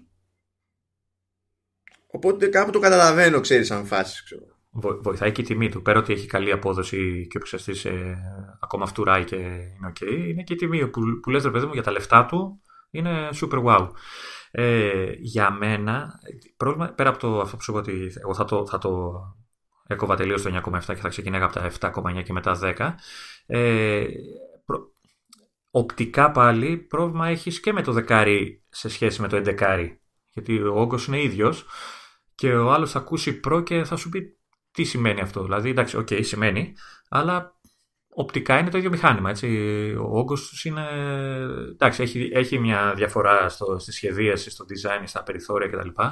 Αλλά δεν νομίζω ότι θα ενδιαφέρει κανέναν που απλά κοιτάει να δει ποιο είναι το καλύτερο κτλ. Κάτσε να σου πω κάτι. Ε... Εκείνος που κοιτάζει, που στρέφεται προς τα προς τα σοβαρά και, θα, και καλά θα μπερδευτεί για το αν έχει νόημα. Δηλαδή, αν του φαίνεται μία ή άλλη στις 10.30 και στις 11, mm τότε είναι τύπος που δεν ενδιαφέρεται πραγματικά για την περίπτωση του Pro. Γιατί α, ο ίδιος τύπος, αυτός το, το στυλ καταναλωτή που περιγράφεις, θα δει την τιμή και θα πει Πάμε μακριά από μένα. Δεν θα τον ναι. νιάξουν το υπόλοιπο. Όχι, απλά, απλά βάζεις ένα ερωτηματικό στο αν υπάρχει λογική στην ύπαρξη του 11. Ε, γιατί το 10,5 ε, εντάξει, φοράει τον ίδιο επεξεργαστή, ίσως λίγο πεσμένο κτλ. OK, okay, εντάξει, δεν έχει Pencil 2, έχει ένα, αλλά μιλάμε για το ίδιο μηχάνημα σε inches, εφάμιλλης απόδοσης και το μόνο που αλλάζει είναι το ότι είναι Air και όχι Pro. Όχι, το 11, ε... το 11 για μένα εξηγεί την, την ύπαρξή του. Διότι αν. Ε, να σου πω, ε, αυτός που ταξιδεύει και θέλει τη διαφορά στη, στην απόδοση και θέλει Face ID και θέλει, θέλει τα διάφορα και θέλει και promotion και τα συναφή ε, θα προτιμήσει το, το 11 από το 13 ακόμη και αν γουστάρει το 13 Ναι. Ναι, εντάξει. Αυτό ναι. Γιατί στα αεροπλάνα πλέον, ακόμα και άμα πας με 13 έτσι όπως τα έχουν σφίξει όλα, δηλαδή λες και κάθε φορά που μπαίνουν σε αεροπλάνο έχουν κόψει και λίγο αέρα από κάπου. ε, και με 13 οτιδήποτε, είτε MacBook 13 ε, είτε iPad 13 κτλ. Πίζεις. Τις περισσότερες ναι. φορές δεν είναι απλά βρίσκει ξέρω εγώ η οθόνη στο, στην πλάτη του, του μπροστινού πλέον έχουν κάνει τσιπιά και έχουν ε, ρίξει και το εμβαδό του, το, στο, στο tray που έχεις μπροστά το τραπεζάκι και έχω καταλήξει σε, σε, σε τραπεζάκι να, να αφήνω πάνω από το 13 το MacBook Pro και το 1 τρίτο του να είναι στον αέρα. Πώς να του λέω αυτό; Δεν χωράει καν πάνω, ξέρω εγώ. Και λες τώρα τι κάνουμε; Εμείς εδώ πέρα και γιατί έτσι; Όχι, ε, εγώ απλά σκέφτομαι πόσο θα μπλέξει ένας που είναι μεταξύ του 10, του 10 και του 11. Γιατί και η τιμή είναι αρκετά μεγάλη. Μα, ε, μα δεν θα μπλέξει. Ακριβώς επειδή είναι τόσο μεγάλη διαφορά κοίτα, στη τιμή, δεν θα μπλέξει. Κοίτα τώρα, ε, τι, τι, άλλο γίνεται. Και τα δύο ε, έχουν υποστήριξη για smart keyboard. Με, γιατί και το, το καινούργιο το Air έχει το, το, το smart connector. Ε, και νομίζω μάλιστα είναι και συμβατό με το ίδιο το smart keyboard του 11 ε, δηλαδή ε, νομί, ε, ή του 10, ή του 10 μισό, του, του παλιού του, 10 μισό, του 10 μισό, ναι, γιατί είναι, ε, οπότε ένας που θέλει να γράψει έτσι ε, θα, θα μπερδευτεί λίγο στο γιατί να δώσω τα παραπάνω λεφτά αφού και τα δύο έχουν πληκτρολόγιο, έχουν το ίδιο περίπου μέγεθος τον ίδιο καλό επεξεργαστή. Μα το σκέφτεσαι σαν να, είναι, σαν να, ναι, σαν να έχει πάει στη λαϊκή. Ε, ε, κοίτα, δεν είμαι. Ε, εγώ σου λέω, εγώ δεν το κάνω. Αλλά... Ναι, το ξέρω ότι το κάνεις. Ναι, μα αυτός που θα πάει να το κάνει, δεν θα μπορέσει να σκεφτεί ο άλλος έτσι. Δεν θα μπορέσει να σκεφτεί ο άλλος έτσι. Γιατί θα δει, τη, θα δει τη διαφορά στην τιμή και ή θα ξέρει για ποιο λόγο υπάρχει αυτή η διαφορά στην τιμή και θα τον νοιάζει, ή δεν θα τον νοιάζει ναι. και δεν θα βρει λόγο ποτέ να πάει στο δεκάρι. Θα πάει 10 μισό κατευθείαν. Ίσως ίσως να, στο επόμενο refresh να το κάνουμε 10 μισό για να έχει ακόμα μια, μια έτσι απόσταση. Μα δεν είναι. Ε, μου κάνει εντύπωση αυτό. Που, που, μου κάνει εντύπωση που φαντάζεσαι ότι θα πάει οπωσδήποτε, θα σκαλώσει ο άλλος σώνει και καλά στη τόσο κοντινή διάσταση της οθόνης. Ναι, δηλαδή θα του πεις ότι έχει για 250 ευρώ, παρα, 250 ε, ευρώ, 250 δολάρια παραπάνω, που σε ευρώ μιλάμε για ακόμη μεγαλύτερη διαφορά, δεν θα πει κανένας πω, πω τι θα κάνω τώρα, θα πάω 10 μισό ή θα πάω 11. Ναι. Και πώς θα καταφέρω να διαλέξω με, με 3 εκατοστάρικα διαφορά, ξέρω εγώ. Κανείς δεν θα σκεφτεί έτσι. Κανείς. Απλά δεν ξέρω μή, μήπως τώρα με, με αυτό το μοντέλο το 11. Δεν ξέρω. Δηλαδή, να πήγαινες, δηλαδή, το λέω να, να πήγαινες κατευθείαν στο 13. Να μην να το πω αλλιώς. Να, ήταν... Α το πω αλλιώς. Πριν, μέχρι τώρα, δεν είχαμε το προηγούμενο Pro στις 10,5 με ένα ναι. εκατοστάρικο διαφορά από το 11 το Pro. Mm-hmm. Ωραία. Πόσες ιστορίες έχεις ακούσει να τρώνε τέτοιο μπέρδεμα; Ε, ε, κατά κανόνα το απέφευγαν όλοι αυτό το μοντέλο. Ναι, εντάξει. Κατευθείαν. Γιατί αυτός που έχει μπει στη διαδικασία να δώσει τόσα λεφτά, τις περισσότερες φορές νιώθηκε τι παίζει με το line-up. Αυτός που αγοράζει τα τυφλά είναι λεφτάς που καίει λεφτά. αυτός δεν μας ενδιαφέρει τι αγοράζει, διότι δεν υπάρχει λογική από πίσω. Είναι γυαλίζει, το θέλω. Δεν, δεν μας ενδιαφέρει, τον ζηλεύουμε γιατί είναι λεφτάς και έχει λεφτά και τα καίει. Αλλά δεν μας ενδιαφέρει. Ε, μα, μα δεν μας ενδιαφέρει, διότι δεν υπάρχει κανονική λογική από πίσω. Δηλαδή, ε, πώς να σου πω. Είναι, δηλαδή, όταν πηγαίνουμε σε επίπεδο σκέψης, Α, τι ωραίο εστιατόριο, μου άρεσε τόσο πολύ που θα το αγοράσω. δεν έχει νόημα να καθόμαστε και να λέμε, ξέρεις, αν θα μπερδευτεί για τον ένα λόγο ή για τον άλλο λόγο και αν θα ζοριστεί για να διαλέξει. Δεν υπάρχει ζόρι. Είναι αυτό γουστάρω, αυτό κάνω. Σε, εκείνη, σε εκείνα τα σενάρια δεν παίζει ρόλο τίποτα. Αλλά στα υπόλοιπα βλέπεις ότι με το κατοστάρικο διαφορά και δεν μπερδευόντουσαν. Θα, δια, ε, θα μπερδευτούν τώρα με τα 2,50. Δεν υπάρχει περίπτωση. Δεν θα τους νιάξεις ποτέ. Το, δηλαδή το ζόρι δεν θα είναι ποτέ η μισή ίντσα διαφορά. Για κανένα λόγο. Πάντως, ε, μπερδευτούν δεν μπερδευτούν, ε, ίσως είναι από τις λίγες φορές που ό,τι και να διαλέξεις ε, είναι OK. Δηλαδή, ακόμα και το πολύ φτηνό είναι εξαιρετικό και τα άλλα και τα μεσαία είναι πολύ καλά πλέον και τα ακριβά εντάξει είναι κορυφαία. Ε, οπότε ουσιαστικά δεν στερείσαι πράγματα πολλά ε, όποια επιλογή και να κάνεις. Δηλαδή ακόμα και το φτηνό φτηνό να πάρεις δηλαδή δεν σε νοιάζει να έχεις τη σούπερ μεγάλη οθόνη, ταχύτητα κτλ. Ε, πάλι θα έχεις ένα, ένα πολύ αξιόλογο τάμπλετ. Όποιο, δηλαδή όποιο και να διαλέξεις, ακόμα και το mini βάσει χρήσης πάντα. Δηλαδή, εγώ σου είχα πει γυναίκες που το θέλουν για την τσάντα, παιδάκια, παιδιά που θέλουν κάτι πιο φτηνό και μικρό και διαχειρίσιμο. Και δεν ξέρω ποιος άλλος θα. Αυτό για τα παιδιά με μπερδεύει. Δηλαδή, αν θέλει κάποιος να πάρει iPad για, για παιδάκι, πώς θα διαλέξει ανάμεσα στο 9,7 και στο μήνα. Ναι. Πλέον, ναι. Πλέον δεν υπάρχει εύκολο επιχείρημα. Δηλαδή, από τα δύο θα παίρνει το 9,7, ρε παιδί μου. Γιατί αυτό για, τη, για τις γυναίκες που θέλουν κάτι να χωράει, αυτό είναι πιο σαφές. Ναι, αλλά φαντάζομαι ότι αυτό το επιχείρημα ίσχυε πριν έχουμε το 9,7 στα 330, έτσι. Που το mini ήταν ουσιαστικά το πιο φθηνό iPad. Εκεί είχε νόημα. Ο δεν ήταν, ακριβότερο ήταν το, το mini και πάλι. Το mini 4 σε σχέση με το iPad σε 9,7 το περσινό ήταν πιο ακριβό. Ναι, αλλά το Mini 4 είχε βγει πολύ πριν από το, ε, το περσινό το 9,7, έτσι. Είναι πόσα χρόνια στην αγορά; Είναι τουλάχιστον. Ναι, χαίρομαι πολύ. Ναι, τέσσερα, τρία χρόνια; Τέσσερα, αυτό δεν μας ενδιαφέρει, γιατί επειδή έχει κόλλημα η Apple να μην πειράζει την τιμολόγηση, το ότι και είχε κάτι χειρότερο, ακριβότερο, δεν μας νοιάζει.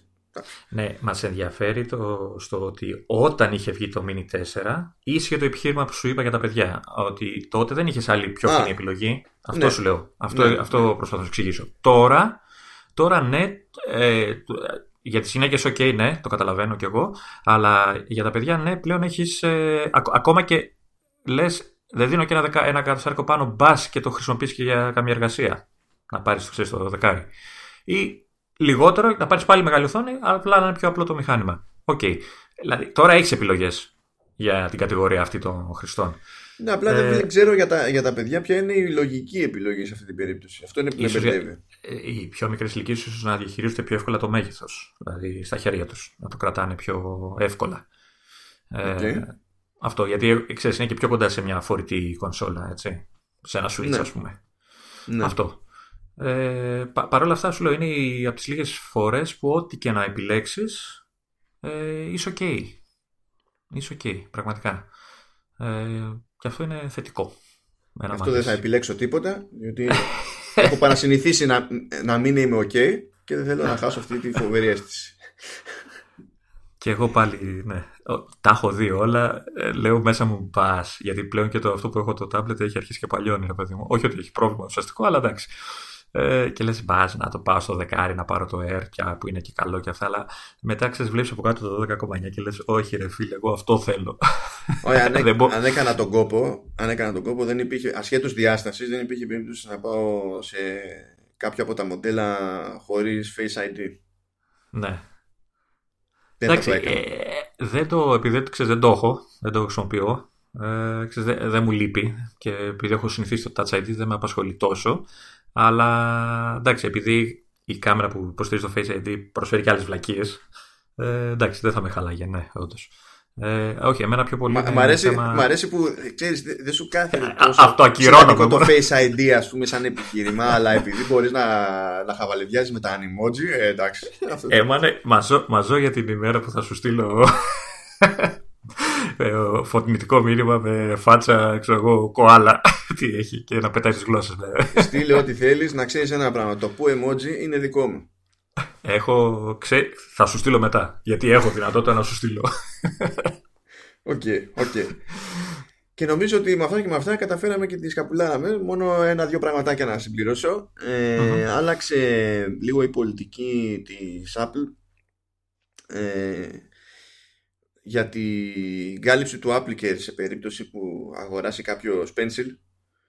Προηγουμένως αν έπαιρνε κάποιο iPad και Applicare ε, και ήθελε αυτό το Applicare πάρα, τέλος πάντων, η επέκταση εγγύησης, το πούμε έτσι ε, να καλύπτει και το Apple Pencil έπρεπε να αγοράσει και Pencil και iPad μαζί τώρα μπορεί να αγοράσει το Pencil ετεροχρονισμένα και να εξακολουθεί να καλύπτεται από την επέκταση εγγύησης Μπράβο, είναι μια κουλή επιλογή η πρώτη, η προηγούμενη, έτσι. Ναι, ήταν λίγο περίεργο αυτό.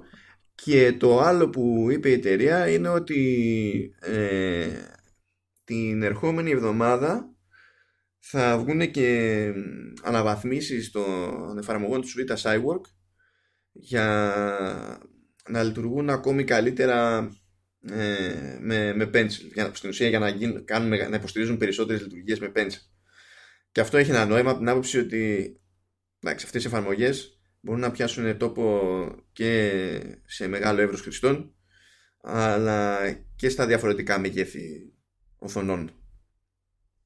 Ναι, γιατί, Οπότε γιατί, όχι. Να...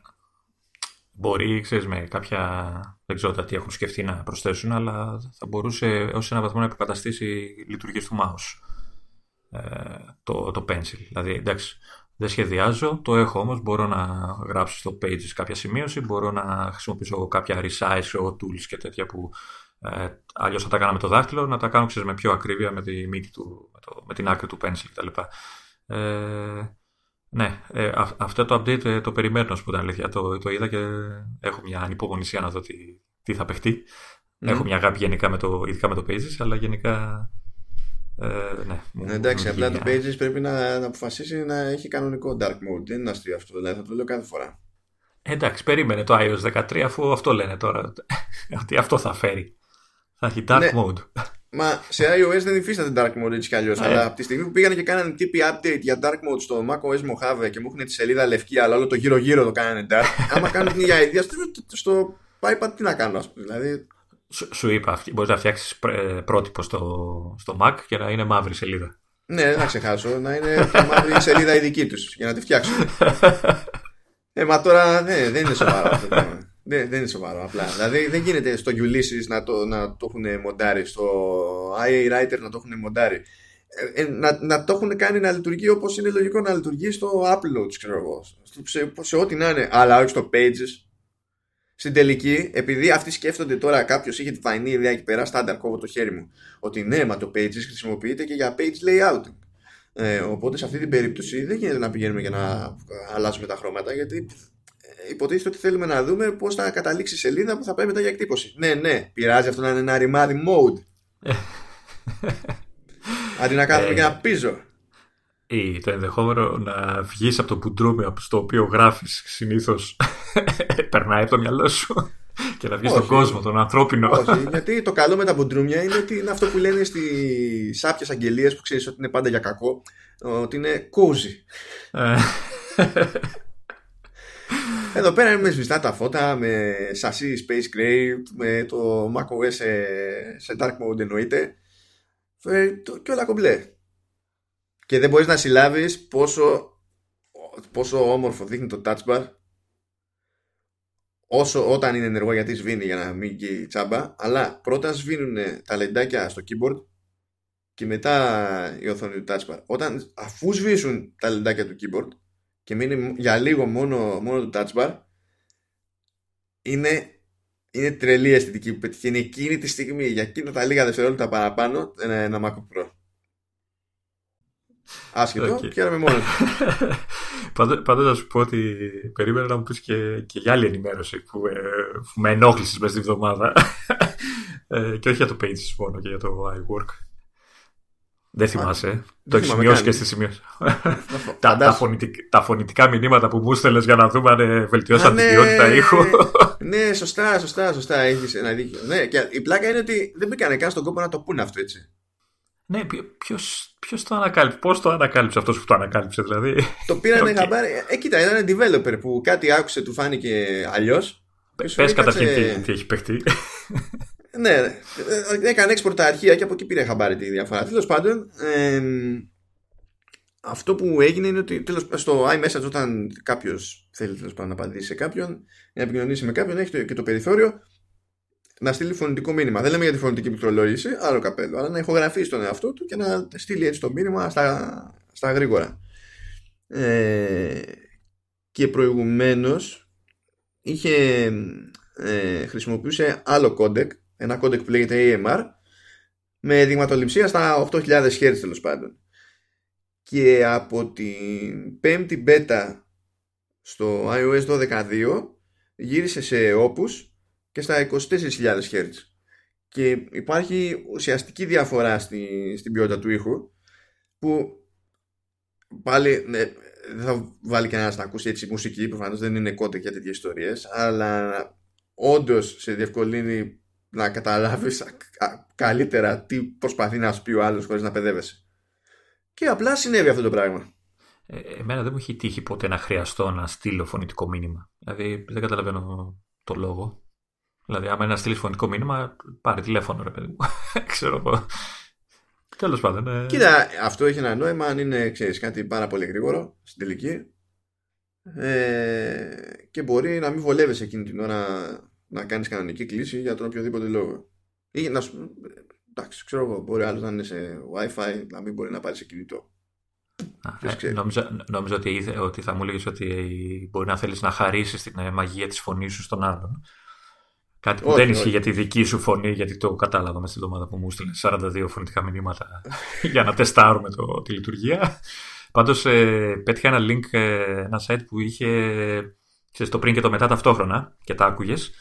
Ε, και έχει όντως διαφορά όταν τα ακούς ε, δίπλα-δίπλα. Ε, έχει αρκετή, είναι αρκετά πιο καθαρή. Αυτό δεν το, δεν το πέτυχα. Για κάνω μια πάσα για να το βάλω στα σόνου. Ε, άμα το βρω. άμα τα είδα, τα σημειώνω. και τα, τα, βλέπω. Θα το ψάξω, θα το βρω, θα το βρω και θα στο, θα στο στείλω. Ε, ναι, ήταν ένα βιντεάκι. Ναι, ούτε, είδες, δεν μου περνάει κανένα από το μυαλό να, να κρατάω κάποια πράγματα. Ωραία, okay. συνεργάτη θα σου πετύχει. Θέλει και iPad. θα το βρω, μωρέ, εντάξει. Λοιπόν, μην μου γκρινιάζεις. Μη μου γκρινιάζεις γιατί έχουμε άλλες γκρίνιε να ασχοληθούμε τώρα και δεν μπορώ. Έτσι. Καλά, τώρα, τώρα έχουμε, έχουμε πολύ χαβάλε. Ε, ναι, δεν γίνεται να μην ασχοληθούμε με το τζέντζελο μεταξύ Spotify και Apple. Ναι. Διότι εδώ είναι που κολλάει το κούραση το αρχικό, πραγματικό δηλαδή. Ε, ε, εδώ είναι. Αυτό το σχόλιο είναι ό,τι πρέπει. Είναι ό,τι πρέπει ε, εμφανίστηκε πάνω εκεί που λέγαμε στο προηγούμενο επεισόδιο ότι α, δεν είναι τυχαίο που ανακοίνωσε η Spotify συνεργασία με Hulu ε, ε, δεν ήταν τυχαίο ούτε το όλο το υπόλοιπο γιατί όχι μόνο ε, κατήγγειλε την Apple στην Ευρωπαϊκή Επιτροπή αλλά ταυτόχρονα έφτιαξε και δηλαδή ξεκίνησε να κάνει και ε, μια εκστρατεία σε επίπεδο PR που δεν απευθύνεται προφανώς στην Ευρωπαϊκή Επιτροπή, απευθύνεται στον απλό καταναλωτή και έφτιαξε και ειδικό site για την περίσταση για να εξηγήσει πόσο πολύ έχει αδικηθεί από την Apple. Και τι γίνεται τώρα; Η αλήθεια είναι, που θα τα πιάσουμε λίγο αυτά σαν, point, σαν points για να βγάλουμε άκρη, η αλήθεια είναι ότι σε κάποιο επίπεδο έχει δίκιο. Αλλά είναι τόσο κομπλεξική στον τρόπο με τον οποίο θέλει να παίξει το παιχνίδι το επικοινωνιακό με το, προς τον καταναλωτή που λέει και κάτι βλακίες, ξεκάθαρες βλακίες. Και περιέργως, ενώ δεν το κάνει αυτό ε, έτσι εύκολα η Apple, μέσα σε δύο μέρες η Apple απάντησε. Όχι στην εκστρατεία της Spotify, έτσι, γιατί οι διαδικασίες με την Ευρωπαϊκή Επιτροπή θα πάρουν αιώνες. Γιατί, γιατί το γραφειοκρατία. Δεν έχει σημασία όλο το υπόλοιπο τώρα. ε, και η Apple μπήκε στη διαδικασία να έχει και εκείνη μερικά καλά points αλλά υπέπεσε στο ίδιο ακριβώς λάθος. Είπε και κάτι παπάντζες που δεν είχε κανένα λόγο να τη πει και δεν διευκολύνουν τη, τη θέση της. Και φυσικά συνεχίζεται μετά αυτή η μαγεία και επανέρχεται η Spotify με άλλη δική της δήλωση όπου δηλαδή είχε ρίξει που είχε ρίξει λίγο το επίπεδο από μόνη της στην αρχή. Το ε, ε, έπεσε σε ανάλογο επίπεδο η Apple οπότε είχα αρχίσει εγώ να φορτώνω. Επανέρχεται και με νέα απάντηση η Spotify και ρίχνει ακόμη περισσότερο το επίπεδο. Δηλαδή, η τρίτη απάντηση της Spotify δεν έκανε καν τον κόπο να ασχοληθεί με το τι έλεγε η Apple ε, αλλά το γύρισε τελείως σε ελληνική πολιτική σκηνή. Δηλαδή γύρισε και είπε «Ε, εντάξει είναι γνωστό ότι ε, οι υποστηρικτές του, του, του μονοπωλίου ε, θα προσπαθούν να παρουσιάσουν τον εαυτό τους ως αδικημένο κτλ. Τι σημαίνει αυτό, τι σημαίνει, δηλαδή όταν σου λέει η Apple ότι ε, λες αυτό που λες αλλά δεν ισχύει και ισχύει το άλλο, αυτή δεν είναι απάντηση. Δεν, δεν, δεν είναι σοβαρό και επειδή και οι δύο κάνουν βλακίες τώρα σε αυτό το θέμα θα πιάσουμε τώρα τα, τα επιμέρους στοιχεία αλλά αυτό που μου μένει εμένα και με εκνευρίζει περισσότερο είναι ότι καμία πλευρά δεν παίρνει όσο στα σοβαρά πρέπει την όλη φάση και θα καταλήξει ο καθένας να ξενερώσει τους καταναλωτές που φαντάζεται ότι ε, με τέτοιες προσπάθειες θα φέρει με το μέρος του και θα πάθουν ζημιά ως προς αυτό το θέμα τουλάχιστον και οι δύο Προσπαθούν να δημιουργήσουν ε, και οι δύο εντυπώσεις, αλλά μάλλον κακές εντυπώσεις θα δημιουργήσουν στο τέλος ε, και όχι καλές. Ε, κάτσε, ας τα πάρουμε ε, έτσι από την αρχή έτσι, λίγο για να καταλάβουμε τι γίνεται. Εγώ, εγώ από ό,τι ε, καταλαβαίνω, το όλο πρόβλημα ξεκίνησε από το περιβόητο 30% που κρατάει η Apple από, από εταιρείες που ε, ξέρεις, διαθέτουν τα προϊόντα τους στο App Store και τα πουλάνε και συνδρομές και τέτοια. Ε, το οποίο 30% ειδικά για τις συνδρομές από όσο ξέρω τον επόμενο χρόνο ε, πέφτει στο 15% σαν φόρος ας το πούμε της Apple. Ναι και, και αυτό ήταν ένα από τα λάθη που έκανε η Spotify διότι ναι. στην επικοινωνία της μιλάει συνεχώς για 30% και δεν αναφέρει ποτέ ότι πηγαίνει στο 15% στο δεύτερο έτος. Και αυτό ήταν και ένα σημείο στο οποίο είχε δίκιο η Apple που λέει ότι ναι η Spotify καλή φάση ισχύει το 30% αλλά στο υπόλοιπο. Ε, δίκιο είχε η Apple και για το ότι ξέρεις τι, οκ, ναι, ε, χρεώνω 30-15 όσο χρεώνω, αλλά ταυτόχρονα σου δίνω μια πλατφόρμα η οποία όχι απλά σε βοηθάει να φτάσεις στους καταναλωτές, σε βοηθάει και να αναπτυχθείς, γιατί είναι, εντάξει, το App Store είναι γνωστό ότι είναι πολύ ισχυρή πλατφόρμα για τους developers. Καλά, ε, αυτό είναι, είναι σε ένα βαθμό, σε ένα βαθμό, όχι απόλυτο, είναι και αυτό λίγο παπάτζα. Όχι το ότι έχει, έχει δύναμη ως πλατφόρμα, δεν εννοώ αυτό. Έχει μια δόση αλήθειας. Ναι, δεν είπα ότι είναι απόλυτα σωστό, αλλά έχει μια δόση αλήθειας. Απλά, okay. Ε, πώς να σου πω, και... η, η, προσφέρει κάποιες υπηρεσίες η, η Apple. Έτσι, και σου λέει, επειδή εγώ σου προσφέρω μια υπηρεσία και σου προσφέρω και ορατότητα, σου προσφέρω διάφορα πράγματα, εργαλεία για την πλατφόρμα κτλ. Γι' αυτό το λόγο σου κρατάω ένα μερίδιο, διότι δεν θα, χρηματοδοτηθεί, δεν θα χρηματοδοτηθεί με τη σκέψη όλο το υπόλοιπο support που προσφέρω. Okay. Ναι, γιατί, γιατί έχει και λειτουργικά έξοδα έτσι, και ασφάλειες και πρωτόκολλα και σερβέρ και δεν ξέρω τι. Ναι, και κανονίζει και τις συναλλαγές και τα λοιπά. OK, okay, ναι. εντάξει. Κανονίζει ακόμα και τη, ξέρεις, τα refunds, τα disputes, σε περίπτωση που πάει κάτι στραβά, πηγαίνουν μέσω mm-hmm. της εταιρείας. OK, okay, καταλαβαίνω ότι αυτά έχουν ένα κόστος. Και αντίστοιχα και το, και το τσεκάρισμα των εφαρμογών για να βγει τελικά να πάρει κάτι το OK ας πούμε, και να βγει στο App Store, όλα αυτά έχουν κάποιο κόστος. Εντάξει. Το θέμα είναι τώρα ότι είτε 30% πούμε, είτε 15% πούμε, άσχετα με το αν μας φαίνεται λογικό το ένα ποσοστό ή το άλλο ποσοστό, όταν έχεις να κάνεις μια εταιρεία σαν τη Spotify που έχει μεγάλη πελατειακή βάση, οποιοδήποτε από τα δύο ποσοστά καταλήγει σε μεγάλο ποσό, πολύ μεγάλο ποσό, που είναι εύκολο μετά να το δεις σαν εταιρεία και να πεις από τη στιγμή που εγώ έχω σύστημα πληρωμών, το οποίο το χρησιμοποιώ για όλες τις άλλες περιπτώσεις εκτός του App Store.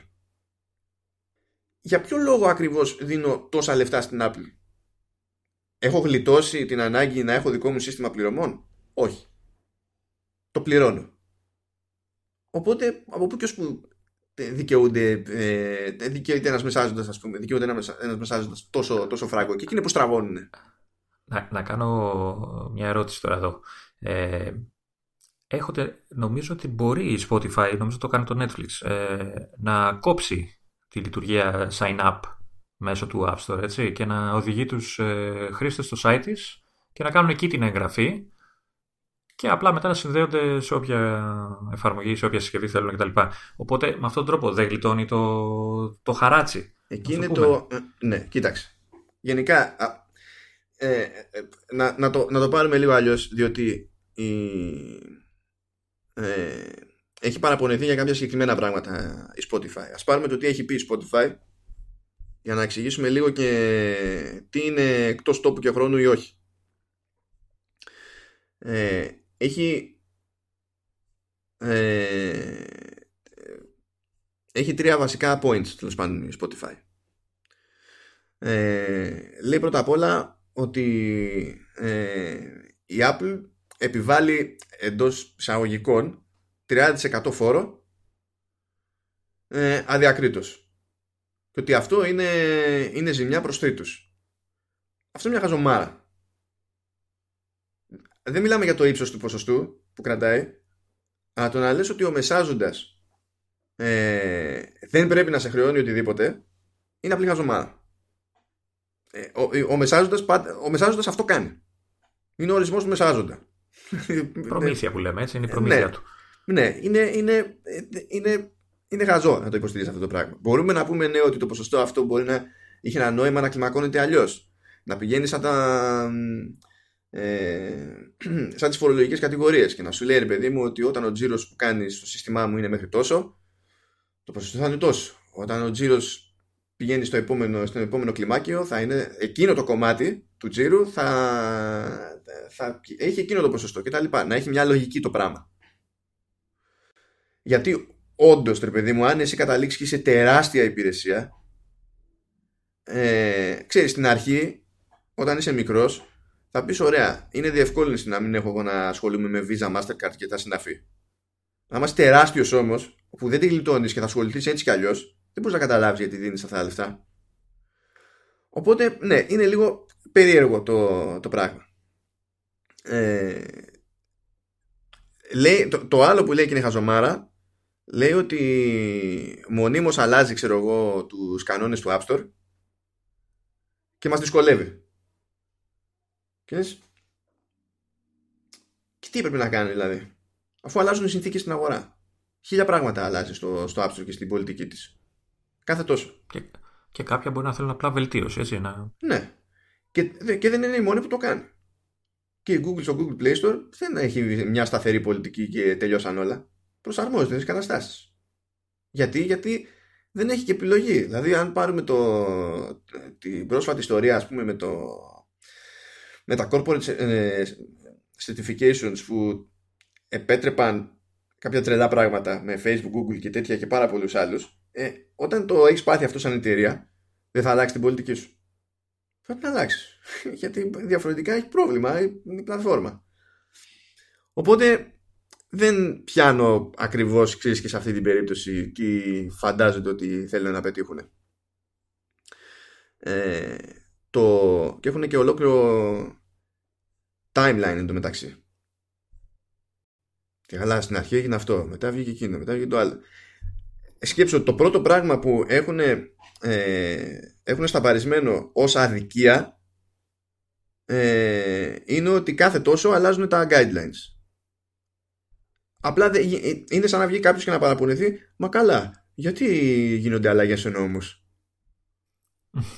Δεν Ή θα μου πεις αυτός ο νόμος είναι προβληματικός γι' αυτό και για αυτό το λόγο Ή δεν συζητάμε άμα μου λες εγώ ήθελα να μην αλλάζουν ποτέ οι νόμοι γιατί δεν είναι ρεαλιστική βάση συζήτησης.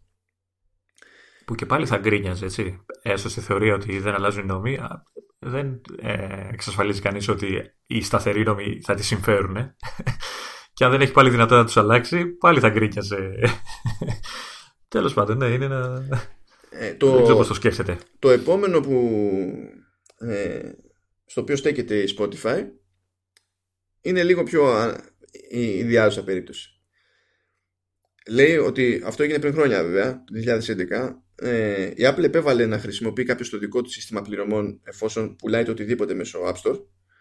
Ε, εφόσον μιλάμε για digital goods, αν κάποιος έχει physical, επειδή η διεκπαιρέωση πραγματική της παραγγελίας, της διανομής κτλ. δεν γίνεται από την ίδια την Apple, αν παραγγείλεις ένα βιβλίο, uh-huh. έκανες την παραγγελία, μετά δεν ασχολείται η Apple με την όλη διαδικασία είναι ζήτημα άλλου δικτύου.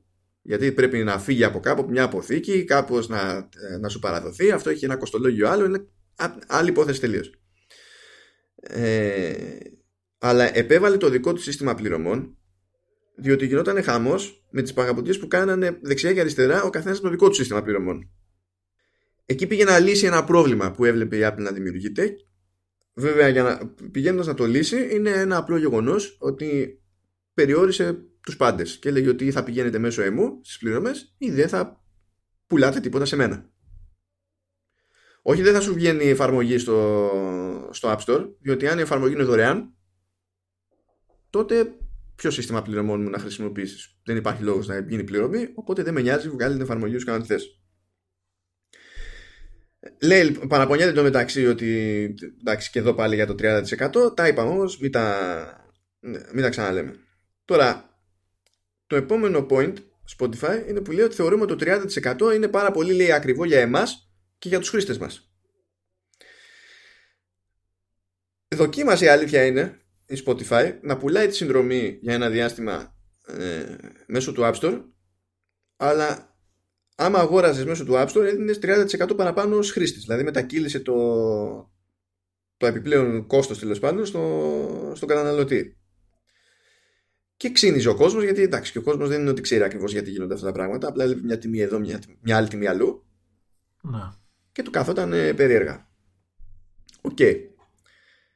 Ε,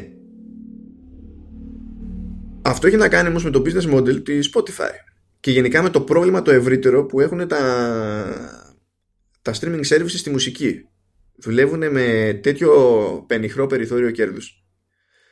Ε, που όντως, αν έρθει κάποιος και σου πει θα σου, δηλαδή σε αυτή την τιμή θα σου πάρω 30% σου αλλάζει τα πλάνα. Εγώ αυτό το καταλαβαίνω δηλαδή. Αλλά το δεν βολεύει το business model μου ε, με το ε, δεν έπρεπε να μου το κάνουν είναι δύο διαφορετικά πράγματα, δύο διαφορετικές σκέψεις. Αλλά έχει τη δυνατότητα, έτσι αυτό που σου είπα πριν, ε, να συγκεντρώνει τις εγγραφές στο site της. Θα φτάσουμε Απλά μετά. Αυτό, θα, αυτό, θα, θα, φτάσουμε εκεί. Θα φτάσουμε Μετά παραπονιέται για το ότι σκάει η Siri το 2011 και δεν συνεργάζεται με Spotify. Το οποίο είναι μαγική δήλωση διότι όταν πρώτο έσκασε η Siri δεν συνεργαζόταν σχεδόν με τίποτα. Ναι. Και κάνει την ίδια δήλωση παρακάτω και για την περίπτωση του Apple Watch που ε, με το WatchOS 5 ήταν που άνοιξε ο δρόμος για εφαρμογές τρίτων γιατί δεν υπήρχαν τα APIs εδώ και χρόνια.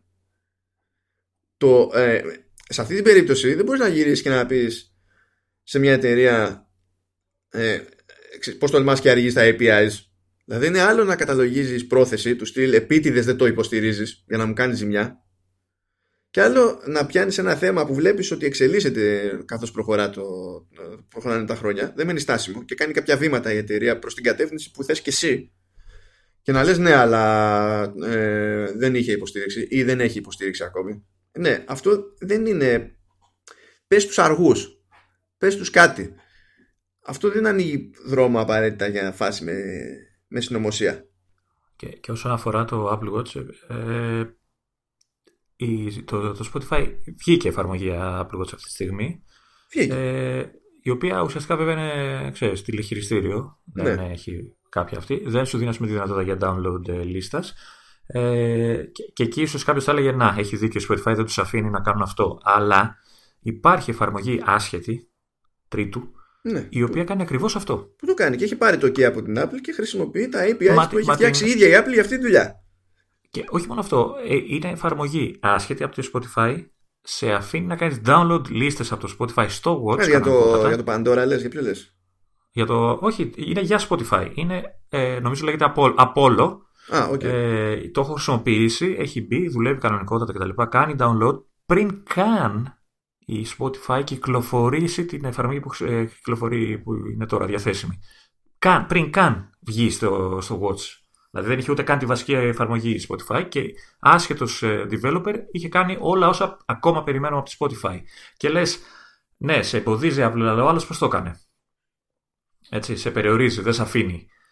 Ναι, στο Siri να σου πω την αλήθεια, ε, είχα και εγώ έτσι μια συνωμοσία ότι ξέρεις τι, επειδή θέλουν να, να σπρώξουν λίγο το Apple Music και να ξέρεις και HomePod ε, στην Αμερική και δεν ξέρω εγώ τι, τους πετάμε λίγο έξω ε, από το, το Siri και αυτά. Αλλά από όσο ξέρω και, και το Siri άνοιξε για τους developers, έτσι δεν είναι. Νομίζω με, με ποιο iOS ήταν που άνοιξαν τα, ε, ναι, το, το, το σύστημα και είναι Δεν έχουν προσθεθεί πολλά domains. Σε αυτό η Apple είναι πίσω. Και γι' αυτό έχει τα series shortcuts που είναι μια ενδιάμεση λύση όπου μπορεί ο developer να υποστηρίξει τα, τα shortcuts και εσύ ως χρήστης μπορείς να βάλεις ό,τι φωνητική εντολή θέλεις για να τρέξεις ένα, ένα shortcut ας πούμε. Που νομίζω δεν το χρησιμοποιούνται αυτό το, το Spotify. Δεν έχω δει κάτι. Δεν θυμάμαι να, έχει, να έχω δει shortcut για Spotify. Δεν θυμάμαι κι εγώ. Αλλά... μπορεί να κάνω λάθος βέβαια, αλλά νομίζω ότι δεν έχω δει. Okay. Τέλος, τέλος πάντων. Ε, μετά παραπονιούνται σε κάθε περίπτωση. Α, κάναμε submit, ξέρω εγώ, εκείνη την εφαρμογή για Apple Watch και μας αρνήθηκε η Apple. Δεν λέει γιατί αρνήθηκε. Λέει μας αρνήθηκε. Ναι. Και αυτό είναι κακό. Ναι. ναι. Πού ξέρουμε εμείς, φίλε, μπορεί να έχεις κάνει βλακεία. Ναι, μπορεί να πουλάς ε, παιδιά. Ξέρω εγώ. Ναι, εντάξει. Δηλαδή, άμα, άμα έχει πάει κόντρα σε κάποιο guideline και έχει κάθε λόγο η Apple να σε κόψει, το να μου λες Μα, μα με έκοψε, εμένα δεν μου μεταφέρει καμιά χρήσιμη πληροφορία. Μαθαίνω απλά μια κατάληξη μιας κατάστασης. Ναι, εδώ βέβαια να πούμε ότι υπάρχουν και φορές που η Apple έχει λειτουργήσει ξέρεις, υπέρ του δέοντος. Είναι λίγο ξέρεις, το, πολύ κατά γράμμα σε ορισμένα σημεία που λες ρε παιδί ναι, μου θα μα, μπορούσε... Μα έχει κάνει βλακία στο παρελθόν. Αλλά το θέμα είναι ναι, ότι όταν αυτό. εσύ σαν Spotify μου λες αυτή την ατάκα, εγώ δεν ξέρω τι να υποθέσω. Στην ουσία δεν μου δίνεις καμία χρήσιμη πληροφορία για να σου πω έχεις δίκιο ή έχεις άδικο. Και περιμένεις να, να, μου, να κυλήσει ένα δάκρυ επειδή είπες ναι, ναι, αλλά μας ρίξανε άκυρο. Να. Και άμα είχαν δίκιο, πού το ξέρω. Και άμα δεν, άμα δεν έχουν δίκιο και είναι τόσο ξεκάθαρο, γιατί δεν μου το εξηγείς για να γυρίσω και να πω μετά, Α, κοίταξε να δεις, στην Apple κάνουν βλακίες. Γιατί, διότι μάλλον ξέρεις ότι. ότι την έχεις χεσμένη λίγο τη φωλιά σου. Γι' αυτό δεν το λες. Ναι, κάπου δεν στέκεται το επιχείρημα. Ναι. Ε, ναι. Και τώρα, εκεί που, που υπάρχουν Α, λέει και το, το HomePod λέει λανσαρίστηκε χωρίς ε, υποστήριξη Spotify. Ναι. Το HomePod είναι γενικά λυψό. Σε, δηλαδή, ως προς τον τρόπο που λειτουργεί με Siri. Είναι γενικά λυψό. Σε ένα μάτσο επίπεδα. Δεν μπορεί να φύγεσαι επειδή δεν σου άνοιξε την, την πόρτα με τη μία. Βέβαια θα γυρίσει και θα σου πει ναι, έχει υποστήριξη για Apple Music. Ναι, ναι γιατί τα φτιάχνει και, και τα δύο ίδια, εκεί μπορώ να καταλάβω ότι υπάρχει μια τριβή. Αλλά αυτό δεν το κάνει αυτόματα, ξέρεις, φάση ε, η οποία, τσαμπουκάλεμα, η, τραμπουκισμός. Η οποία τριβή ισχύει και για το, το χαράτσι το προηγούμενο που λέει στο 30% που η Apple απλά δεν το ξέρεις. Δεν υποβάλλεται σε, αυτό το, σε αυτή τη διαδικασία, δεν, δεν χρειάζεται να πληρώσει τον εαυτό της τίποτα. Οπότε και εκεί υπάρχει ένα σημείο τριβής των δύο. Ε, αλλά εντάξει, OK. Okay. Ναι, αυτό είναι το... Α, αυτό είναι ένα από τα θέματα που όντως πρέπει να απασχολήσουν την Apple. Εκείνη που τα έχει παίξει λίγο περίεργα. Ναι. Ε, παραπονιέται το μεταξύ για το ότι ε, δεν επιτρέπει σε εφαρμογές τρίτων να στέλνει ε, προωθητικές ειδοποιήσεις ενώ στο Apple Music άρχισε να το κάνει η Apple αυτό το πράγμα. Και αυτό για να ενοχλήσει και τους χρήστες γιατί σου λέει δεν θέλω να μου σκάσει κάτι που είναι και καλά στην ουσία περίπου διαφημιστικό. Γενικά δεν θέλω. Όταν λες, όταν λες προωθητικές ειδοποιήσεις του στυλ τι κυκλοφόρησε ο τάδε δίσκος ε, ή η νέα λειτουργία του Apple Music. Το κυκλοφόρησε ο τάδε δίσκος, το δέχομαι κάπου μέσω, γιατί είναι και καλά βάσει των προηγούμενων προτιμήσεών σου. Μπορεί να σου πει τέλος πάντων κάνω μια πρόταση. Αλλά και αυτό στην πραγματικότητα δεν θα. Δηλαδή προτιμώ να είναι κάπου μέσα στην εφαρμογή και να μου δείχνει, ξέρεις, να προτείνονται αυτά με βάση τα, τα προηγούμενα ακούσματα παρά να μου πετάει push notification. Ε, και επειδή άρχισε να κάνει κάτι τέτοια και δεν τα επιτρέπει η αλήθεια είναι σε τρίτους παραπονέθηκε η Spotify. Σε, αυτό το πράγμα, σε αυτή την περίπτωση εγώ το καταλαβαίνω. Όχι μόνο επειδή με ενοχλεί σαν ιδέα, αλλά επειδή όντως αυτό το πράγμα είναι κάτι που δεν επιτρέπει σε τρίτους. Εντάξει, μπορεί να είναι ακόμα και σε φάση δοκιμής όμως. Δηλαδή να το τεστάρει η Apple, να δει αν μπορεί να το οργανώσει για να μπορέσει να το επιτρέψει και σε τρίτους. Τι το, μια... μα, το push notification υπάρχει, δεν ε, είναι τόσο περίεργο. Ε, ναι, σαν ε, βάση ναι, αλλά σαν λειτουργία, σαν για το συγκεκριμένο πράγμα. Ρε, παιδί. Μπορεί να το δοκιμάζει, να δει ενοχλεί, ξέρεις, κάνει, ράνει και να το αφήσει μετά και στους τρίτους. Δεν ξέρω, εντάξει, λέω εγώ μια έτσι Μετά παραπονιέται λίγο για τα notifications για, για τα podcast που ήθελε να μπορεί να σου προτείνει Spotify και, και podcast που, και λέει και όλες κάναμε εξαγορά δύο εταιριών που έχουν να κάνουν με το podcasting. Αυτό μια μέρα των ημερών να το σχολιάσουμε διότι είναι ζημιά για την αγορά του podcasting αυτή η κίνηση. Okay. Και, ε, και εκνευρίζομαι και μόνο που τη βλέπω περήφανη του Spotify για την κίνηση που έκανε. Αλλά τέλος πάντων είναι για, για άλλη εποχή αυτή η ζήτηση. Ε, Τώρα από όλα αυτά, ένα το τελευταίο που είπαμε για τα notifications είναι ένα σημείο τριβής που θα έπρεπε να το έχει σκεφτεί λίγο καλύτερα η, η Apple. Γιατί ε, εκτεθειμένη να αφήνεις στη τελική. Έχει ένα ξεκάθαρο κανόνα για αυτό το ζήτημα και τον παραβιάζει μόνη της. Για ποιο λόγο τον παραβιάζει θα πρέπει να το εξηγήσει η ίδια. Αλλά είναι ένας κανόνας που ήξερε ότι υπάρχει, η ίδια τον έχει βάλει. Κάπως αλλιώς θα πρέπει να το έχει σκεφτεί. Τώρα, επιστρέφουμε σε αυτό που είπες πριν για το ότι σε αφήνει να κάνεις εγγραφή στην υπηρεσία εκτός εφαρμογής και να κάνεις μετά login στην εφαρμογή κτλ. OK. Okay. Εκεί αυτό θα ήταν αρκετή λύση.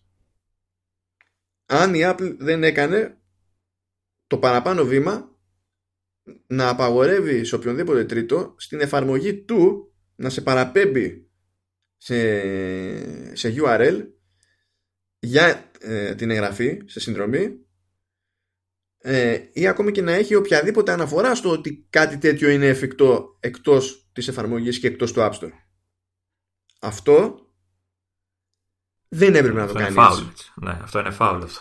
Το έχουμε ξαναπεί αυτό σε άλλο επεισόδιο. Ήταν foul τότε, εξακολουθεί να είναι foul και τώρα, διότι αυτό μόνο μπερδεύει τον καταναλωτή Δημιουργεί δηλαδή ναι. πρόβλημα από μόνο του, άσχετα με το αν εξυπηρετεί, ξέρεις τον ανταγωνισμό ή όχι. Δημιουργεί πρόβλημα στον καταναλωτή. Δεν έπρεπε ποτέ να είχε γίνει αυτό το πράγμα έτσι. Καταρχάς, από τη στιγμή που δεν μπορείς να κάνεις άμεσα την εγγραφή εκεί που είσαι, είναι από μόνο του δύσκολο. Το δυσκολεύει η διαδικασία. Το να μην, να μην σου εξηγεί κιόλας ότι μπορείς να κάνεις αυτό, είναι ξέρεις, το, το δυσκολεύει. Αχρίαστα, ρε παιδί μου. Δεν, εντάξει, ναι, ναι, ναι. Είναι, Κοίτα, άκουσα μια θεωρία, ρε παιδί μου, ότι μπορεί να, μπήκε, να κατέληξε να το κάνει αυτό το πράγμα ε, διότι μπορεί να σκέφτηκε, ρε παιδί μου, ότι έτσι θα μου το γυρίσουν όλοι, ξέρω εγώ, σε, σε συνδρομές και θα πουλάνε τρέλα και θα το χρησιμοποιήσουν ε, ακόμα και σε εφαρμογές που δεν τους ένοιαζε ενδεχομένως να, γινόταν, να το γυρνάγαν σε συνδρομή μόνο και μόνο για να χρησιμοποιούν το App Store όπως τους βολεύει και από, τη, από το τζίρο το δικό τους έχω να μην μία και απλά να κάνουν δωρεάν τη διανομή των εφαρμογών τους. OK, okay, πες. Μπορώ, αν υφίσταται, αν έγινε αυτή η σκέψη, μπορώ κάπως να την καταλάβω. Αυτό δεν αλλάζει ότι δημιουργείς πρόβλημα στον τελικό καταναλωτή.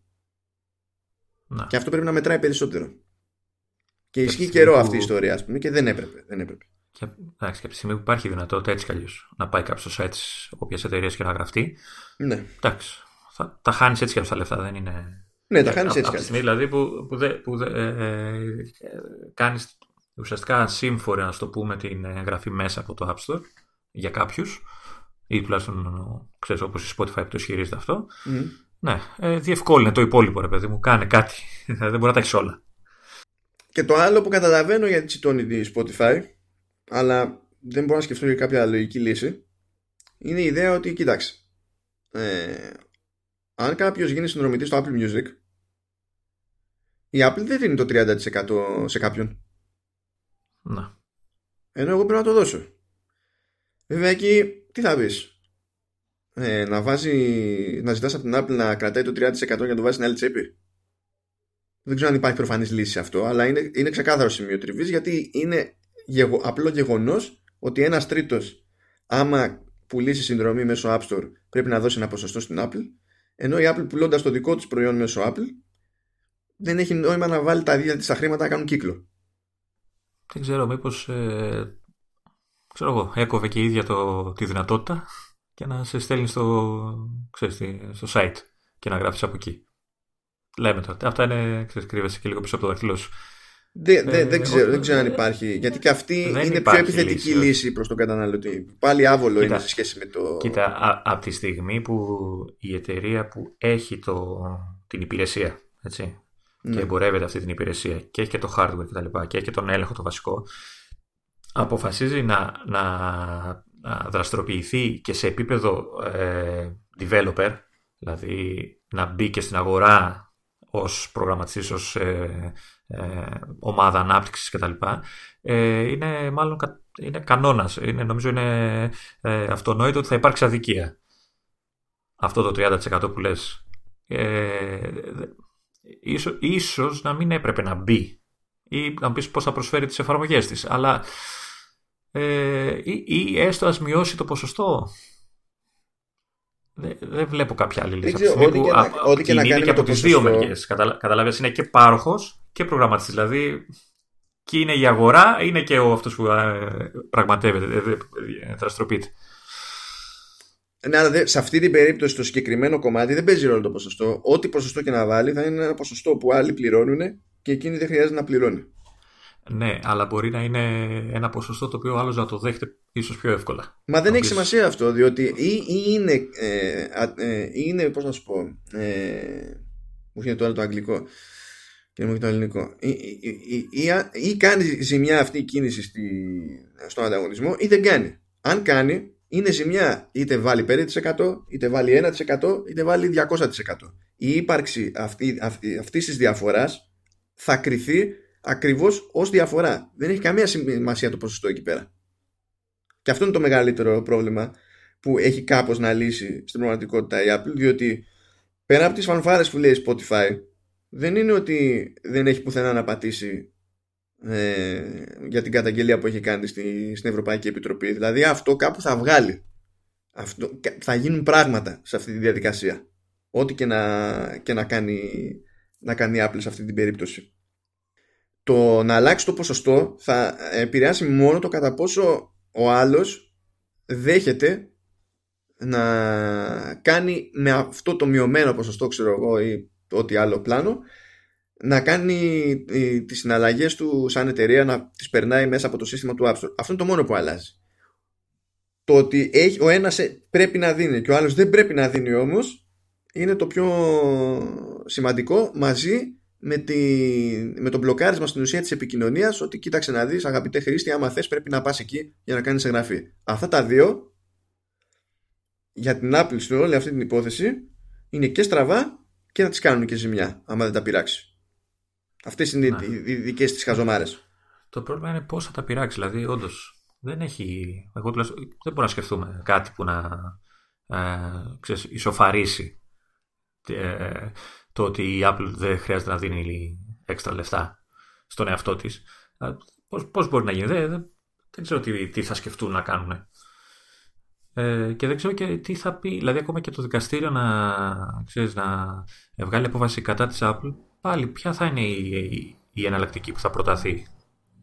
Δεν μπορώ να καταλάβω τι, τι μπορεί να γίνει σε αυτή την περίπτωση. Δεν ξέρω, εκεί κοίτα, αν πάμε για πολύ τραβηγμένα σενάρια, πολύ τραβηγμένα, επειδή τέλος πάντων γίνονται αυτά σε τις περιπτώσεις, ε, μπορεί να θεωρηθεί απολύτως λογικό το Apple Music ως ε, κομμάτι της εταιρείας να γίνει spin-off σε, σε τρίτη εταιρεία. Να είναι μια αυτόνομη εταιρεία που ενδεχομένως, δηλαδή πώς να σου πω, να εξακολουθεί να ανήκει στην ουσία στην Apple, αλλά να έχει ξεχωριστά βιβλία, ξεχωριστό τζίρο, ξεχωριστή διοίκηση κτλ. Και εκεί το Apple Music ως υπηρεσία να πρέπει να κρατάει ποσοστό και να το δίνει στην Apple. Και να πρέπει με αυτό ως δεδομένο να βγαίνουν τα δικά της οικονομικά και να επιβιώνει ως υπηρεσία. Εντάξει, αλλά και πάλι τον εαυτό της πάλι τον εαυτό της θα δίνει, έτσι, εντάξει. Ναι, αλλά δεν είναι. Εκεί δεν, ε, δεν τυπικό είναι. Το δεν είναι τυπικό, διότι αν τα κάνει μαντάρα η εταιρεία του Apple Music και δεν βγαίνει, δεν μπορεί η Apple να πάει και να τσουντάρει. Θα πρέπει να καταφέρει να λειτουργεί η άλλη εταιρεία με το δικό της το πλάνο. Ναι, δεν, δεν ξέρω αν υπάρχει ουσία. Μπορεί να πάει η Apple και να την αγοράσει σε εισαγωγικά. Μα, μα, δική, μα δική της θα είναι, την αγοράσει. Αυτό, δική της θα είναι. Ε, ναι, ε, τότε τι δεν μπορεί να τσοντάρει. Τσοντάρει. όχι, δεν μπορεί, όχι δεν, με αυτό σου λέω, δεν μπορεί να τσοντάρει γιατί είναι παράνομο. Όταν έχεις ξεχωριστή επιχείρηση, ξεχωριστά βιβλία, ξεχωριστά ταμεία κτλ. Δεν μπορείς να πεις Α, εντάξει, βρήκαμε εκεί πέρα μια τρύπα, πάρε να, να ισιώσεις. Υπάρχουν διαδικασίες, είναι παράνομο να το κάνεις αυτό. Δεν μπορεί να επενδύσει, να λειτουργήσεις ως επενδυτής. Ε, τότε θα πρέπει να εξηγήσει την, ποιο λόγο κάνει αυτή την επένδυση. Και αν φαίνεται ότι η επένδυση γίνεται για να καλύψει άλλες τρύπες, τότε πάλι μπορούν να την πάνε στα δικαστήρια. Γιατί στηρίζει τεχνητά μια εταιρεία ναι. μόνο και μόνο για να κάνεις ζημιά στον ανταγωνισμό. Δηλαδή, αυτό είναι ένα σενάριο το οποίο δεν είναι εκτός πραγματικότητας. Γενικά δεν είναι σενάριο που θα αρέσει στην Apple, δεν είναι καν σενάριο που αρέσει σε μένα. Αλλά είναι ένα σενάριο που δίνει μια διέξοδο. Δεν μπορώ να σκεφτώ κάτι άλλο μέχρι στιγμής, αλλά δεν είναι και δουλειά μου να σκεφτώ μια ναι, πραγματικά φοβερή λύση της προκοπής. Αυτή είναι η δουλειά άλλων. Ε, τώρα, η Apple μπαίνει στη διαδικασία να απαντήσει και λέει: Ναι, δεν είπανε για το 15%. Σου λέει ότι κοίταξε να δεις έχω μια μεγάλη πλατφόρμα το μεγαλύτερο ποσοστό των πελατών σου είναι δωρεάν οπότε εγώ διανέμω την εφαρμογή σου και δεν βγάζω μία δηλαδή επομίζομαι και καλά μέρος του φόρτου τέλος πάντων του πρακτικού που είναι η διανομή, η συντήρηση, ο έλεγχος των εφαρμογών, τα updates κτλ. Και, και ό,τι να είναι και στην, στην πλειοψηφία των περιπτώσεων δεν παίρνω κάτι από, ε, από, από τους χρήστες γιατί και οι ίδιοι δεν σου δίνουν κάτι για να πάρω κάτι από εκεί. Εντάξει αυτό είναι ένα, μια πρακτική λεπτομέρεια που την καταλαβαίνω ξέρω εγώ. OK. Okay. ε, λέει όμως τώρα που αυτό είναι λίγο περίεργο. Που δεν έπρεπε να το πει αυτό το πράγμα η Apple γιατί πρώτα απ' όλα δεν ισχύει. Και το λέει μόνο και μόνο για να κάνεις ζημιά Spotify λέει ότι η, δεν ισχύει μερικό λέει ότι η Spotify δίνει μικρο, χαμηλότερες αμοιβές στους υπουργούς το οποίο ισχύει. Το, το πάει δηλαδή στο άλλο φλέγον ζήτημα έτσι. Ναι το οποίο ισχύει. Ε, και λέει κιόλας ότι ε, έχει καταλήξει να τους πάει και στα δικαστήρια για να γλιτώσει η αύξηση αμοιβών. Λοιπόν, δεν τους έχει πάει στα δικαστήρια. Αυτό το πράγμα απλά δεν ισχύει. Ε, έχει, ε, βγήκε μια απόφαση που ισχύει για την Αμερικανική αγορά που ζητάει 44% αύξηση στις, στις απολαβές των καλλιτεχνών από το streaming που εφόσον εφαρμοστεί ισχύει για όλη την αγορά του streaming στην Αμερική. Δεν έχει μάκε μου. Και Amazon και Spotify άσκησαν έφεση το ασκώ έφεση επειδή με συμφέρει μπας και μου κάτσει και δεν χρειαστεί να δίνω παραπάνω δεν ισοδυναμεί με το ε, έσυρα τους καλλιτέχνες στα δικαστήρια δηλαδή είναι λάθος τρόπος να το πεις αυτό το πράγμα έτσι το ότι δίνει τα λιγότερα σε σχέση με, ε, με την Apple αυτό είναι ένα τελείως διαφορετικό ζήτημα για το οποίο δεν θα έπρεπε κανένας να είναι περήφανος διότι το, το, το streaming μουσικής γενικά έχει, σημαίνει ικτρές απολαύες για τους καλλιτέχνες. Πάντα ήταν χαμηλές σε απόλυτους αριθμούς σε σχέση με την αγορά ενός δίσκου, ξέρω εγώ. Okay. Αλλά με το streaming είναι ακόμα χειρότερες. Εκεί είναι προβληματική όλη η αγορά. Όλη η αγορά. Μαζί και οι δισκογραφικές εννοείται. Γιατί και από αυτά που παίρνουν οι δισκογραφικές κάτι ψίχουλα καταλήγουν στους καλλιτέχνες.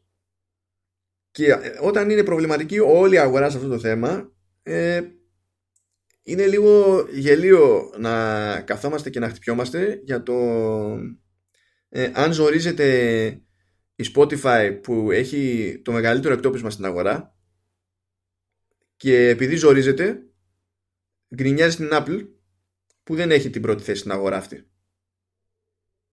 Δηλαδή ο, όλος αυτός ο σαματάς είναι πιο χάζο από όσο θα μπορούσε και θα έπρεπε να είναι. Γίνονται πολλά λάθη από όλες τις μπάντες. Το θέμα είναι ότι με όλο αυτό τώρα θα ξεκινήσει μια νομική διαδικασία, έτσι, από ό,τι καταλαβαίνω. Ναι, από τη στιγμή που έγινε καταγγελία στην Ευρωπαϊκή Επιτροπή, η Ευρωπαϊκή Επιτροπή θα μπει στη διαδικασία να ψαχτεί για να δει αν υπάρχει λόγος να ξεκινήσει κανονική έρευνα. Α, και... αυτό, δηλαδή, αυτό δηλαδή δεν θα είναι έρευνα, είναι για να δούμε αν θα ασχοληθούμε. Ασχολούμαστε για να δούμε αν θα ασχοληθούμε πραγματικά. Ναι, γιατί, έτσι, δηλαδή. γιατί σου λέει ο άλλος θέλει να ξεκινήσει νομικές διαδικασίες. OK, okay, θα σου πει η Ευρωπαϊκή Επιτροπή ότι πρέπει να τσεκάρω να δω αν έχει νόημα να ξεκινήσω ε, νομικές ναι. διαδικασίες. Και αν ξεκινήσω νομικές διαδικασίες, ε, τότε όπου μας βγάλουν. Πάει κάπως έτσι. Αυτό που γέλαγα τώρα που δείχνει Εντάξει, εκεί γελάς με τη, με τη στερεοτυπική οντότητα που λέγεται Αμερικανάκι. Συγγνώμη, αλλά το ζητάει ο οργανισμός σε κάποια πράγματα.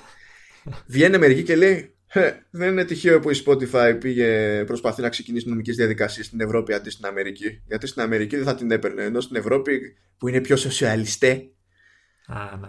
θα, θα τους λυπηθούν πιο εύκολα. Και λες, επικοινωνείς, αγόρι μου, είναι ευρωπαϊκή εταιρεία η Spotify. Πού θα πάει; Ε, όντως. Στην Ευρωπαϊκή. Πού Όντως. θα πάει; Ε, και λέει, ε, μπορεί λέει κάποτε να ήταν, τώρα δεν είναι. Και λες, γιατί; δεν λέμε τώρα ένα άτομο να το λέει αυτό έτσι. Έχω πετύχει διάφορα.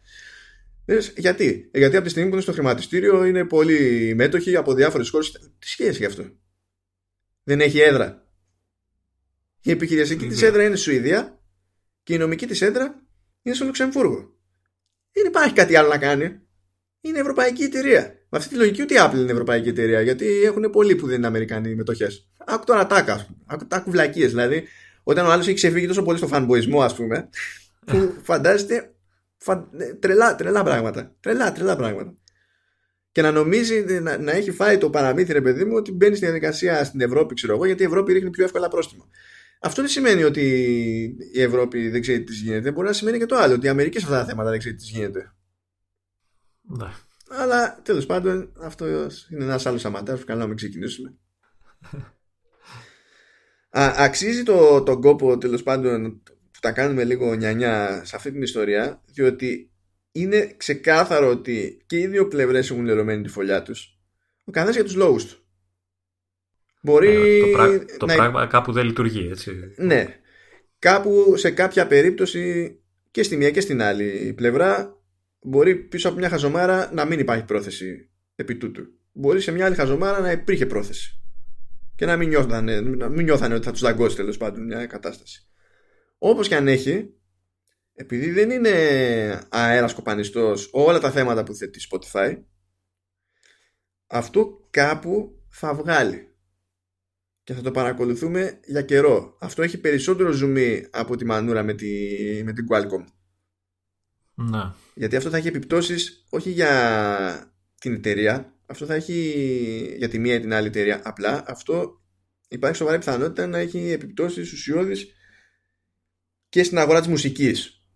Εγώ βλέπω ότι ε, υπάρχει την περίπτωση αύξησης των συνδρομών, έτσι. Γιατί ε, είναι και λίγο δικαιολογία της Spotify και της Apple ότι, ξέρεις, πρέπει να δίνουμε περισσότερα δικαιώματα. Οκ, ε, έχω και εγώ αυτό το 30%, η Apple είναι μονοπωλιακή, το ένα το άλλο, οπότε δεν μπορώ να κάνω κάτι, πρέπει να σωθώ κι εγώ σαν εταιρεία, οπότε πάρε μια αύξηση στη συνδρομή. Δηλαδή, μήπως το, το κάνει και λίγο, ξέρεις, ε, προπομπό αυξήσεων στους τελικούς χρήστες. Ε, ή βρήκε δηλαδή το, το πάτημα τώρα. Καλά, αυξήσεις έχουν γίνει και στο παρελθόν, μην νομίζεις. Δεν τις γλιτώνει κανένας.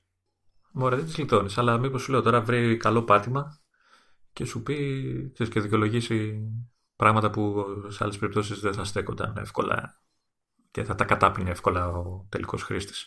Καλά, να δούμε τώρα και τι θα γίνει ξέρεις, με τις καινούργιες υπηρεσίες και τι bundling θα κάνει η Apple. Θα μπλέξουμε ακόμη περισσότερο τα μπουτια μας εκεί για το τι σημαίνει αυτό το κομμάτι για τη μεγάλη εικόνα. Ναι, είναι και αυτό. Είναι και αυτό στη μέση τώρα. Ε, Θα, θα τα δούμε τη Δευτέρα αυτά. Ναι, ναι. Είναι, εντάξει τώρα, άντε βγάλει άκρη. Αλλά είναι, είναι περίεργη αυτή η περίπτωση και η επικοινωνία δεν μου αρέσει από καμία πλευρά. Ακόμα και λαό- σε- αν σε σημεία έχει δίκιο ο καθένας, δεν, δεν μου αρέσει αυτή η επικοινωνία καθόλου.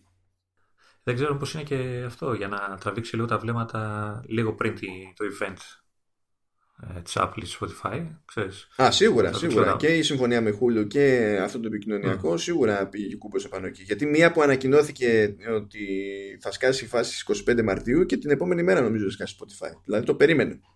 Ναι. Είμαι, είμαι περίεργος. Είμαι Εγώ αρκετά πάντως, περίεργος.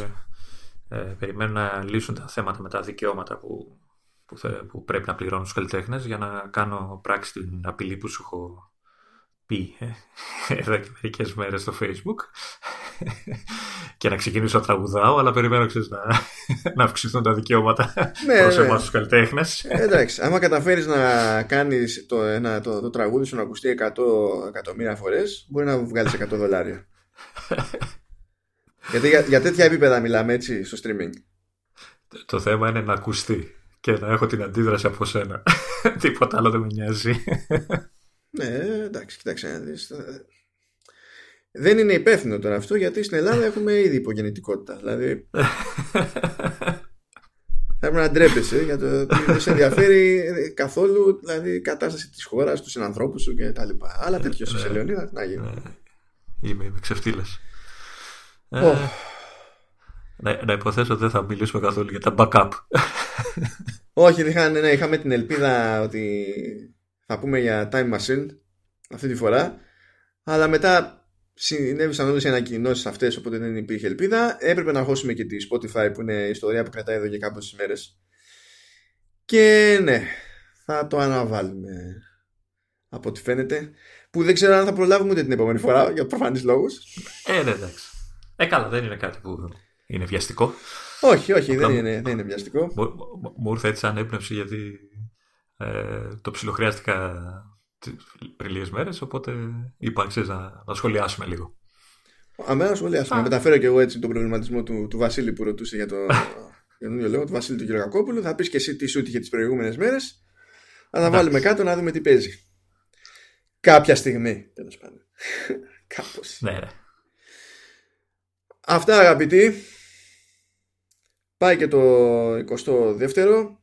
Θυμίζω ότι είμαστε πλέον με κεφάλαια εφόσον παίζετε το, το επεισόδιο σε κάποια εφαρμογή για podcast. Αν κατεβάζετε το, το αρχείο και το παίζετε σαν MP3, τα flag, εκτός αν έχετε βρει πολύ τσαχπίνικο player για το, για το PC σας. Αν απλά κάνετε stream από το audio player, τα flag, δεν γίνονται θαύματα. Η λογική επιλογή έτσι κι αλλιώς είναι κάποια εφαρμογή για για podcast. Και από εκεί και πέρα δεν ξέρω από πού μας πετυχαίνει ο καθένας, αλλά έτσι κι αλλιώς θα μας βρείτε σε Apple Podcasts, iTunes, Spotify, Stitcher και αν έχετε κάποια εφαρμογή άλλη που στην πραγματικότητα κουμπώνουν σε κάποια, σε, σε κάποια από αυτά τα συστήματα, ε, άμα κάνετε search Command OS, όπως αντιλαμβάνεστε είναι δύσκολο να, να το βρείτε και διπλό. Ναι. Παρά είναι μυστήριος ο τίτλος θα μας βρείτε. Είμαστε παντού και δεν υπάρχει περίπτωση να μας γλιτώσετε. ναι, ναι. Δηλαδή αν έχετε καμιά ανησυχία για το... Δηλαδή μπορεί να μας ακούτε από μία μεριά και αναρωτιέστε αν θα μπορούσατε να μας ακούτε από άλλη μεριά, ε, κατά πάσα πιθανότητα είστε μια αναζήτηση μακριά από το να διαπιστώσετε ότι μπορείτε να κάνετε αυτό που σας βολεύει. Και μπορείτε να τα βάλετε ταυτόχρονα για να ακούτε σε στέρεο. ναι, ναι. ναι.